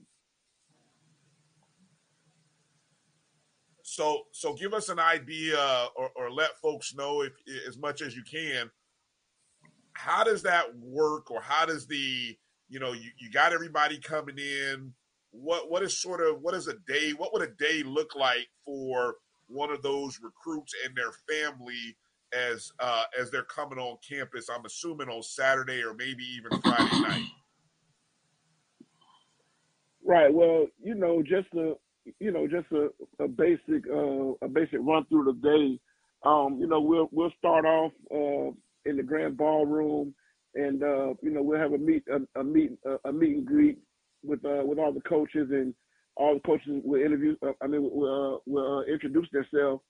Uh, you know, position coaches, support staff, um, equipment, equipment manager, uh, and uh, and uh, Coach Simmons will go last and, and tie it up, and then we'll uh, we'll walk through the campus and kind of, you know, tell them about some of the buildings and, and different things that, that goes on on the campus, and we'll uh, we'll we'll gather down in the we'll gather down in the field house, and uh, once we gather down in the field house, um, you know, kids will take photo shoots and do different things like that, and take a tour of the facility, um, just lead, just leading up to the uh, spring game. Okay, and and and so out, out of that, and after the now I think the spring game is set for two o'clock in the afternoon. Right. Uh, I do believe it is open to the public. Uh, Kelvin, Kofi, you tell. I, I haven't heard. I, I think it's free. Uh, so hopefully that is still the case. Um, um, I won't speak on that. I won't speak on that. I, yeah, I, I don't me, make yeah, me neither. I won't speak on that. Yeah, I don't want to get in trouble. I, I was gonna say we, we, we'll we'll wait to find out whether it's free or whether there's a small fee to get in. Uh, but but anyway, so all of that, and and then uh, and then uh, so that that the photo shoot is where a lot of times you'll see guys in the uh, in the jerseys and uniforms and stuff taking pictures in the locker room and all that good stuff, right? Right, right, and that's a you know that's a big that's a big deal, man. These kids travel the country, and when they when they get to these colleges, they want to put on the gear that they see their, their favorite players or their f- favorite universities in. So um, that's a big deal. It puts a lot of smiles on faces, and kids get a chance to show off their you know their pictures on their social medias and and, uh, and stuff like that. And we got some nice color combinations too. We got a. Uh... Kelvin, Kofi, how we got about oh, six, seven different combinations. I mean, we can, you know, they can go ham on that stuff out there, right? Yeah, yeah, yeah. yeah they, we have. A- they looking good, man. And um, Coach, I, I know you probably, I don't know if you can talk about it right now, but uh, I believe we got some some more uniforms and uh, some more gear coming in the fall. What? Um, you know. I, I don't know much about that. You know, I'm just getting in the building. But if I know right. Willie Simmons, like I know Willie Simmons, uh, we're going to always be fly. We're going to be fresh now. So um, I don't expect anything less. I've known uh, Coach Simmons for a long time. And and, uh, and uh, I know he wants his guys to be uh, dressed, dressed some of the best in the country. That's right. He's always casket clean. Coach, the million-dollar question for a lot of fans and uh, coaches and so forth. You know, you got a tough job you you coming into because uh, everybody think, you know, they got somebody who who want to be a rattler and who can play. Some of them can, some of them can't. But uh, if folks want to submit information on a kid or, or, or tape on a kid, et cetera, uh, how should they do that? Well, uh, my biggest uh, platform where I receive film at is on Twitter. Um, my Twitter is um, at Coach the number two Bless. That's Coach Two Bless. Um, if they want to follow me on Twitter and, and send the film over, I'll check it out and I'll pass it on to the position coaches, and they'll make the final decision. Upper coach. So uh, let me ask this: how we looking, man? How we looking this spring? What we looking like? Man, I love I love the the speed of practice, the tempo. I mean, the guys are moving around, the coaches are flying around. It's just been, you know, it's been breathtaking. So I expect the team to move like that all through the summer and and go into the Jackson State game moving the same way. Um, uh, we have we have a great great deal of talent, in which everybody know. Um, it's just about you know putting it together and uh and uh getting it out. So. I think uh, it'll definitely be a it'll definitely be a show to see. Good stuff. Well said. Well said. Well, hey, uh, it, it, Coach, we appreciate your time this evening. Pleasure to have you on. Welcome to the welcome to the family. Welcome to the staff.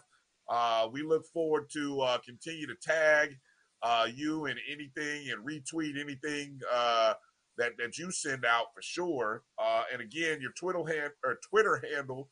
Or anybody who has, or any recruits, or anybody who uh, wants to uh, connect in with you, it's at Coach the number two Blessed, and uh, that's where you can read Coach Riz. And uh, spring day, April ninth, the spring game, orange and green game. It's also Strike twenty-three, Junior Day as well. Uh, that's going to be a big day, Coach. So uh, you, we appreciate mm-hmm. your time, and you guys got a lot of work to do, I'm sure. So uh, we're going to let you go, and, and thank you for your time again. Hopefully we get a chance to meet you and, and talk with you for five seconds or so uh, when we come up there for April uh, April ninth for that game, okay? Okay, and I appreciate you. I appreciate you guys for having me, and go Rattlers. Let's go. Well said. All right, all right. Again, that's Coach uh, Riz. Uh, we already got him saying "Go Rattlers," uh, so it's all it's all good. It's all good. He's been a Rattler all his life. That that Wildcat I, I, thing was an imposter. That was just a little moment in time. He ain't no Wildcat. He's a Rattler. That that was who was the coach in, in that time? Was that Alvin Wyatt? Was that Wyatt? ninety-nine That was Alvin Wyatt. Alvin Shine Wyatt. Alvin Shine Wyatt. Right. That's my guy. I, I like Shine. Clean, clean, clean as a whistle. All right, let's take a break, come back, and wrap up the show after this. You're watching the O N G Strike Zone. Brian, Kelvin, and Kofi. We'll be back in just a moment. The Sweet and Smoky Salmon Rub infuses smoked black pepper with dehydrated maple syrup, pink Himalayan salt, ginger, thyme, mustard, and more to make a sweet, savory rub, perfect for salmon, trout, and other delicate seafood. Let's get back to strolling instead of scrolling. Before we can safely come together, we need the facts on COVID nineteen vaccines. Visit get vaccine answers dot org so you can make an informed decision for yourself and for your family. When times get dark, we can't see the help that's all around us. Let two one one be your guiding light for mental health and other resources. Call two one one or visit two one one dot org. Follow the Black College Sports Network and all of our shows on YouTube. You can find us at My J B N Online and on all social media at My B C S N one.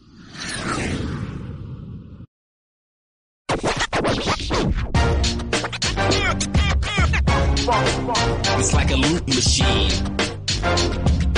All around town, trying to get down. Bounty versus the old family dish towel. Drying with a fresh sheet of Bounty leaves your hands cleaner than a used dish towel that can carry and redistribute food residue. So ditch the dish towel for better hand hygiene. Bounty, the quicker picker-upper. Now, you can live in Texas and not have a good red meat blend. Texas Cowboy Dust is designed for steak and other red meats. It's out to be my most popular spice blend, made with onions, peppers, ground mushrooms, pink salt, and other spices. Texas Cowboy Dust also goes great with chicken, pork, vegetables, and has a restaurant-quality sheen to gravies and sauces.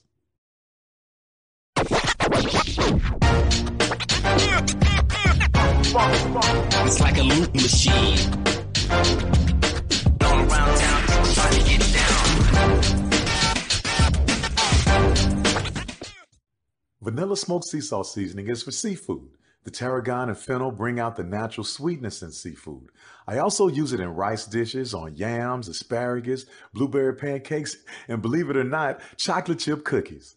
Vanilla smoked sea salt adds a salty and savory component to sweet dishes that create a symphony for the tongue.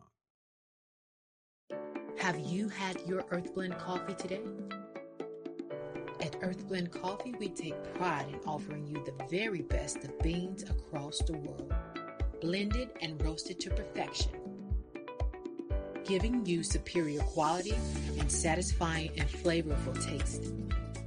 Experience the world in one cup with Earth Blend Coffee.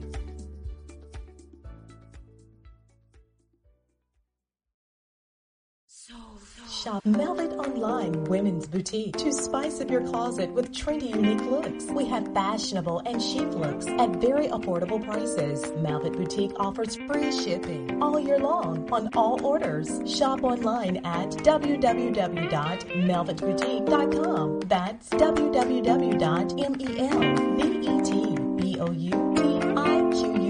dot com. Like us on Facebook and follow us on Instagram. Shop Melvet Online Women's Boutique. The Sweet and Smoky Salmon Rub infuses smoked black pepper with dehydrated maple syrup, pink Himalayan salt, ginger, thyme, mustard, and more to make a sweet, savory rub, perfect for salmon, trout, and other delicate seafood. Let's get back to strolling instead of scrolling. Before we can safely come together, we need the facts on COVID nineteen vaccines. Visit get vaccine answers dot org so you can make an informed decision for yourself and for your family.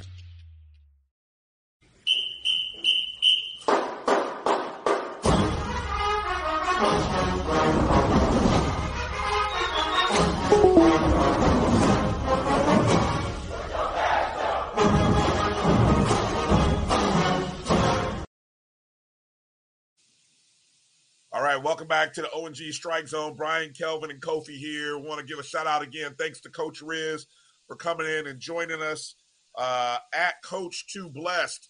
Uh, let him know, family, that you uh, that you appreciate it. He's out there working hard, man. He was working hard before he even got the job. So shout-out to Coach Simmons for just bringing him in because, uh, look, he was already – he had already kind of helped engineer and steer a couple guys to fam in terms of like Destin Coates, uh, Eric, uh, Eric, uh, Eric, uh, Eric Horn, um, and, and a couple other guys. So look, he was already working. He was already working. And so it, it's good to have him there. And, and this, this, this junior day sounds really big. I mean, that's a, were we doing, have we done that in the past couple years? I don't feel like it's new, but have we done it? We haven't done Not it like to that. We, had, we, we, we have had a junior day, uh, but nothing of this scale. Yeah. And, you know, and, again, and we, you know, um, FAMU, you know, football means everything to us in Rattler Nation. And, you know, Coach Simmons and that staff, they put everything uh, that they have into the football program, you know, to try to make it uh, better than ever. But, you know, I, I am I am calling it right now. I believe the class of twenty-three is going to be the highest rated recruiting class FAMU's ever seen. Okay. All right. Don't, uh, don't, don't forget you. that we got the don't forget we got the coaches clinic. Coach Simmons has his coaches clinic that starts up on the twenty-fourth and twenty-fifth at the Lawson Center too, with uh, Brad Scott being one of the um, main speakers, but so a lot of the local coaches around the community to be on our campus also uh, learning and, and introducing themselves, those who are not familiar with our staff. So so uh, we, we're, we're doing it on both ends, both student athlete, athlete and parent side as well as the the coaches side. So so that, that that's pretty big. Yeah, uh, you're talking about the fourth annual Willie Simmons Football Coaches Clinic. Uh, to Thursday and Friday at the Al Lawson Center, uh, already scheduled to appear. Brad Scott uh, from U S F, um, former South Carolina head coach, uh, F S U and Clemson O C. Um, so, so he will be there. There's going to be some other guys there. You can go to at H C Willie Simmons. If you, I'm sure there's still opportunities. If you're a coach, you know, if you're a football coach in the area, high school, youth league, let's just say you're a youth league and you have ambitions of coaching in the high school or college area and uh, uh, leagues, and you you can get to this type of thing, you want to be there. Th- these are the kind of opportunities that give you a chance to, A, network, but two, learn, especially if you're in the youth level. So I would encourage anyone who has an interest in coaching to get out to this event. Uh, and, and, you know, my, my biggest thing, guys, look, with this Strike twenty-three, you know, obviously you've got the orange and green game. So you, you're still developing your spring roster while you're recruiting. That's a lot of moving parts. I mean, if you think about the numbers that he mentioned, I, I, there's a lot of organization that has to happen there. So I, I'm just going to pray uh, that, that uh, you know, I, I, I know Coach Simmons runs a tight ship, and uh, he, he has a lot of ducks in a row.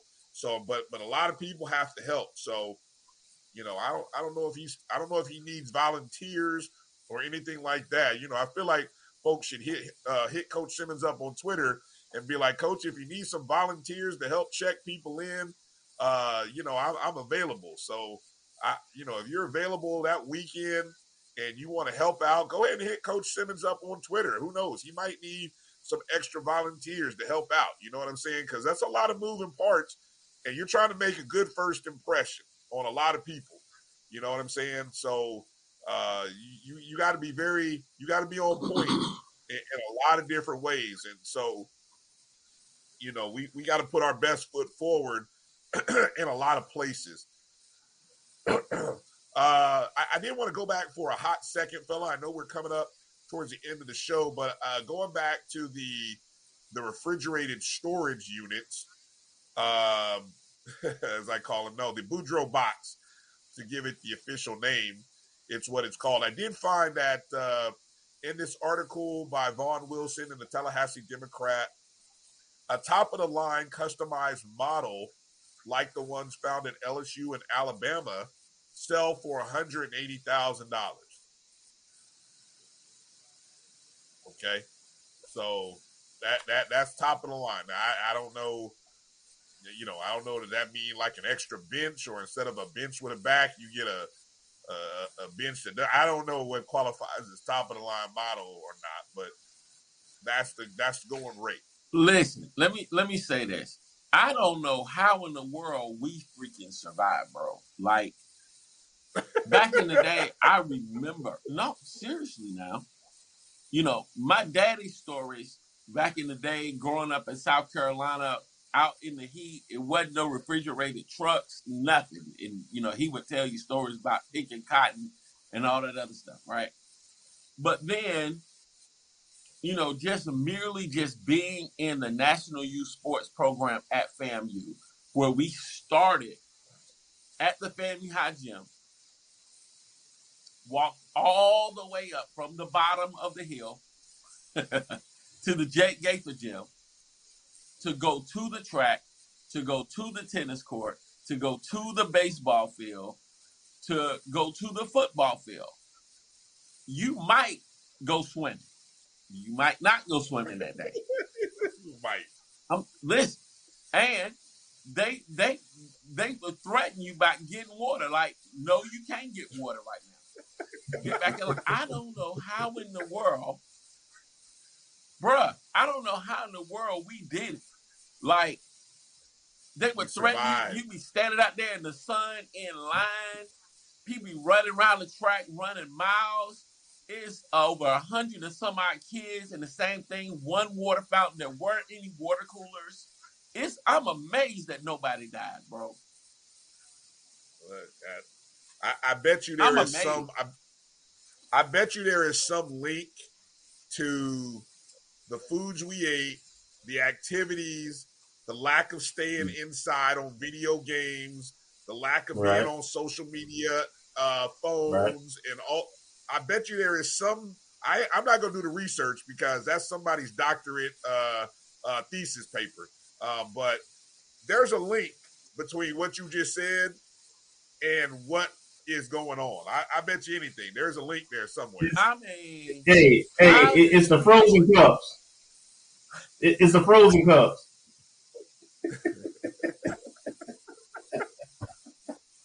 The medicinal cups of Kool-Aid, man. They did it. Listen, I don't know how we did it, bro. I, I literally, man, Coach Mungy and Coach Lang be looking at you side eye, talking about asking for some water. And Coach Jenkins be like, go give me another lap.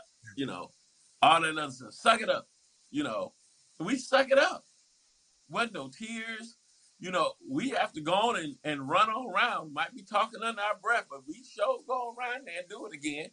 Because for the look, look. And it wasn't no long time at the water fountain. Because you had twenty, thirty people behind you. So you had to get your little sip and move out the way. Hey, uh, I thought this was pretty interesting. It, I, at, at the, I, I'm reading from the article here. This was a partnership between athletics, the FAMU two twenty Quarterback Club, uh, uh, which is, uh, for those who don't know, uh, a support organization, uh, FAMU retirees, alums, and friends. Um, President Eddie Jackson said that the initiative that it took three months to raise the funds for the Boudreaux box. He says, quote, "This has been the easiest campaign I have ever been a part of. Uh, when we learned the power, that Power Five teams use the Boudreaux box to protect its athletes, we decided we wanted that for our players. When I told our group that F S U players across town benefited from utilizing the box every year, they immediately reacted uh, that they wanted the Rattlers to have the same opportunity for safety." Um, that's powerful, man. That's powerful. Um, that's that's powerful. I, I see that look on your. Oh, I thought that was your screen that froze. No, that was just your continued look there. I thought that, I thought your screen had froze right when you did that.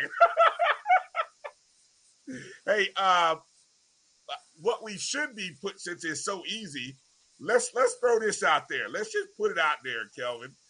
As we just saw earlier today, when you sent this to me, what Georgia State has going on, they are in the process, uh, and let's just go with pictures, uh, Mel. Let's just go pictures.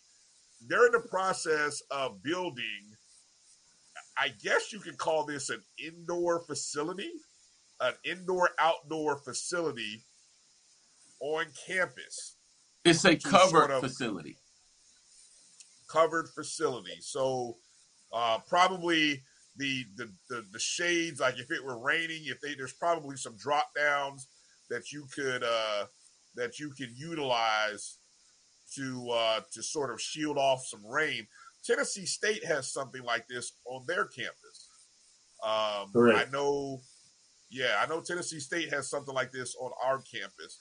I don't know what numbers like this would run. There's a real cool video that they had as well, but uh, I, I think this is that next step, I'm sure, that will get talked about for FAMU. Now, now here's the question I asked you guys. You know, we got renovations going on to the stadium and all the other stuff, uh, and, and there's the video there uh, of the – would you rather – concentrate on continued improvements to the stadium, or would you want to see something like this? Kelvin, go. I'm a big vision type of person, so um, I'm all I'm all for the P three because uh, you know, when you build things now, you're building it for revenue streams, um, part of the reason, you know, other than you know.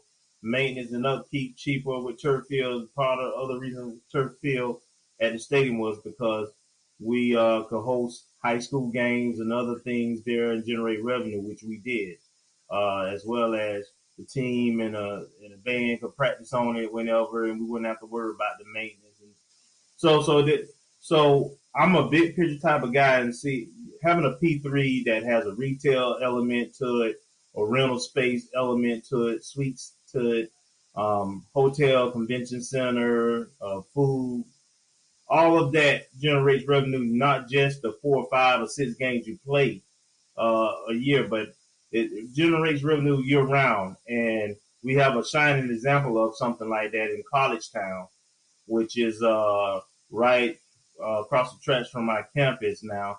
It has multiple hotels, m- multiple food places, a lot of student dorm housing and so forth, which even some of our own students stay in. Uh, so we, we, we're, we're letting a lot of money go to, um, which most of that, most of the development in that area is owned by Seminole boosters. And so I would like, you know, there's an Adams Street corridor, uh, playing part of Tallahassee, C R A and so forth. And, um, if we move forward, phase three of the, uh, Phase three of the uh, P three, then we have that opportunity on Adams Street, and I, that's what I would like to see. And for people who don't know, P three is what? But, but just for anybody who does not, who's not familiar with that terminology, public-private partnership.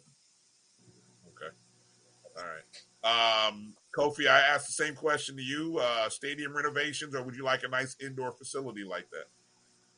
Well, as uh, my brother Kelvin has already spoken so eloquently about, um, we have the opportunity to get all of it, um, really with the P three. It's, it's, it's simply uh, a decision by our board of trustees, by our president, to just say, you know, in order for us to get to the next level, we need facilities. We need the stadium. We need the indoor practice facility. We need the weight room.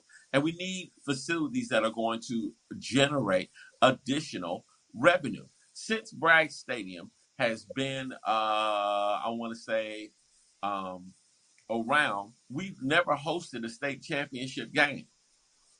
And of all the stadiums that are in the state of Florida, Bragg probably presents the best atmosphere than Florida Field, um, Florida State Stadium over at Doak, um, any other stadium, any of the other stadiums in Florida, even the Citrus Bowl, they're so big, they're so vast. But in Bragg, you would have the opportunity to have fans that would be closer together, closer to the action, and that in itself could generate additional revenue for FAMU. Not to mention, we could also have a, a women's flag football team. You're talking about soccer. You're talking about possibly hosting M L S soccer games uh, in the summertime, perhaps additional exhibition games in the summertime, uh, in the spring, or whenever we want to do it. You know, we have to think outside the box. You know, who would have thought that all of that space that Florida State has used for the Indigo Hotel, the um, the um, the Publix that is down there that is all organic, uh, the Chase Bank, all of the apartment homes, all of the uh, all of the other stuff that is there on the street, the restaurants, the, the beauty salons, um, the clothing stores, all of that stuff will be dedicated to Florida State. And it's the birthchild of the minds of their boosters and how they think and how we need to think if we're going to literally get to the next level. You know, it has to happen. Otherwise, we're going to stay stagnant. We're going to be, you know, and really and truly, again, um, you know, uh, Black Panther is a movie that inspired a lot of us, right? You know, to see the possibilities of this major country that is hidden in plain sight. That's what H B C Us are. It's all this greatness, all this, all this ingenuity, all of this intelligence hidden in plain sight. The problem is we've got to operate collectively and really commit to going to another dimension of greatness, because we can do it. It's possible. And all it takes really for this P three, just for the record, is a signature by the president to say, you know what, this is what we want to do. This is look, no, I'm all in now. I see the possibilities. Let's get this hotel up. Let's get these shops up. Let's develop the South Side a little bit more. Let's put some more apartment homes on the Adams Strip right there. Let's let's reconvene. Let's put um, Leola's as a part of the whole thing. Let's put Olean's as a part of the whole thing. Since they're uh, Black food, uh, Black restaurants that are there, you can develop that whole thing and make it into something that, you know, people don't see right now because nobody's ever really talked about it in depth. Well said. Um, I want to bring your attention. I know we got to get ready to close up the show, but I got to bring this up because I just, you know, you got me thinking about Board of Governors meetings, because that's where we left yes, last week's show. There is a Board of Governors meeting coming up uh, March twenty-ninth, which is actually Tuesday.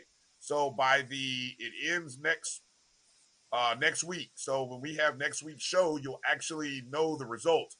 Very important meeting taking place on Tuesday, March twenty-ninth, nine thirty a.m. to ten a.m.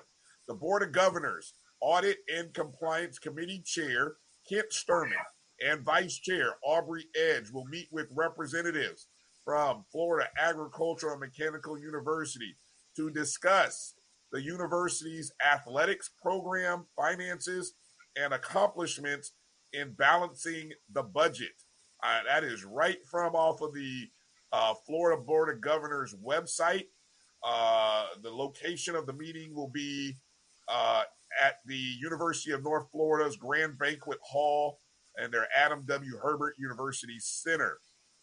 Uh, so that'll be an interesting meeting. I think you can view that meeting online. There looks like there is a link to view it online.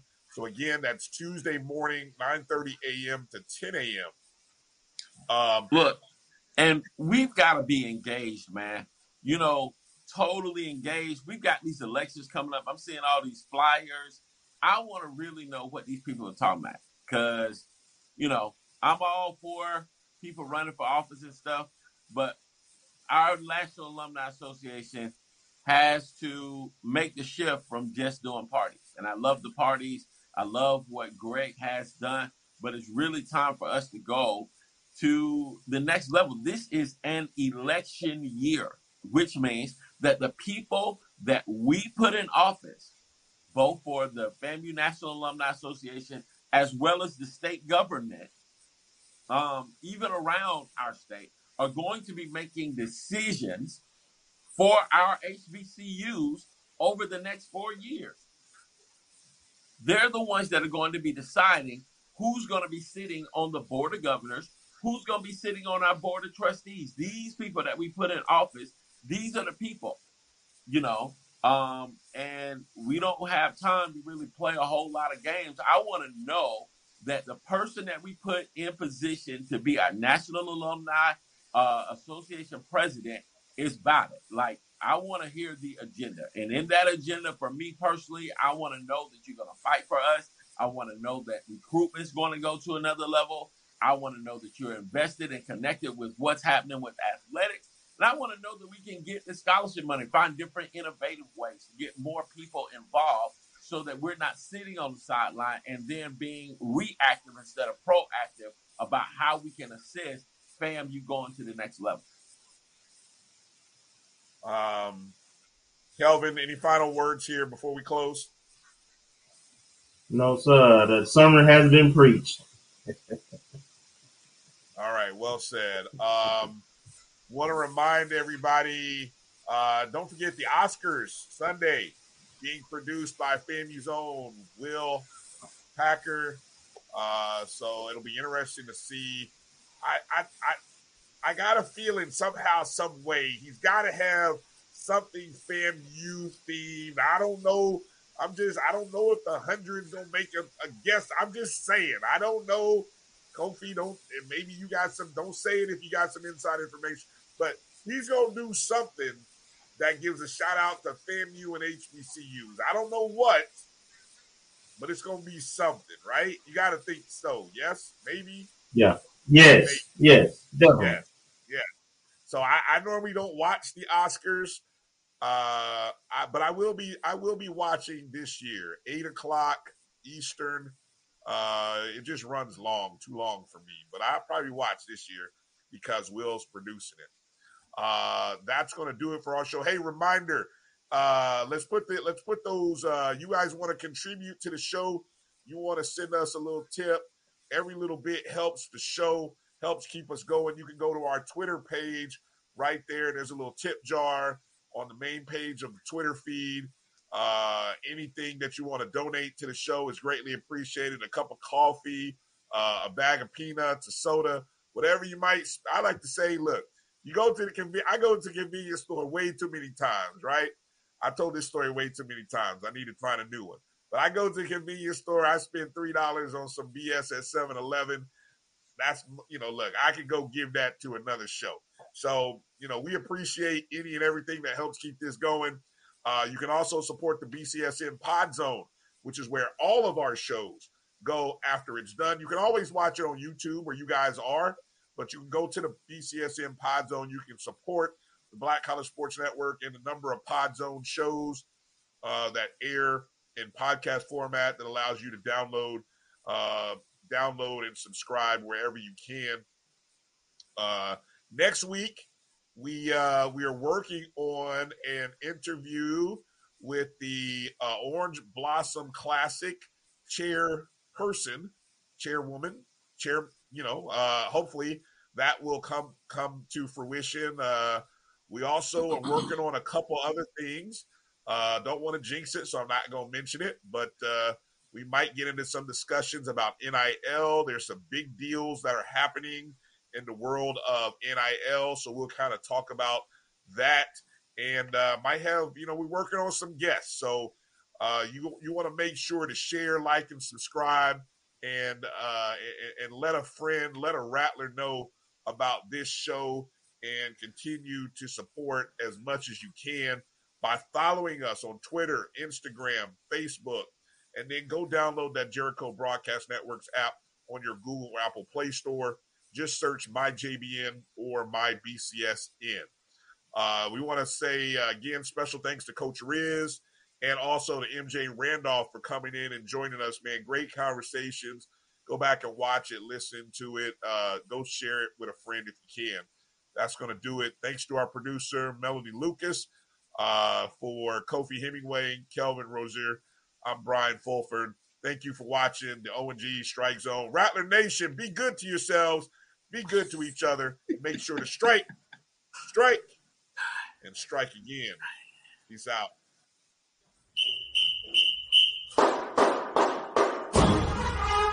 Thank you.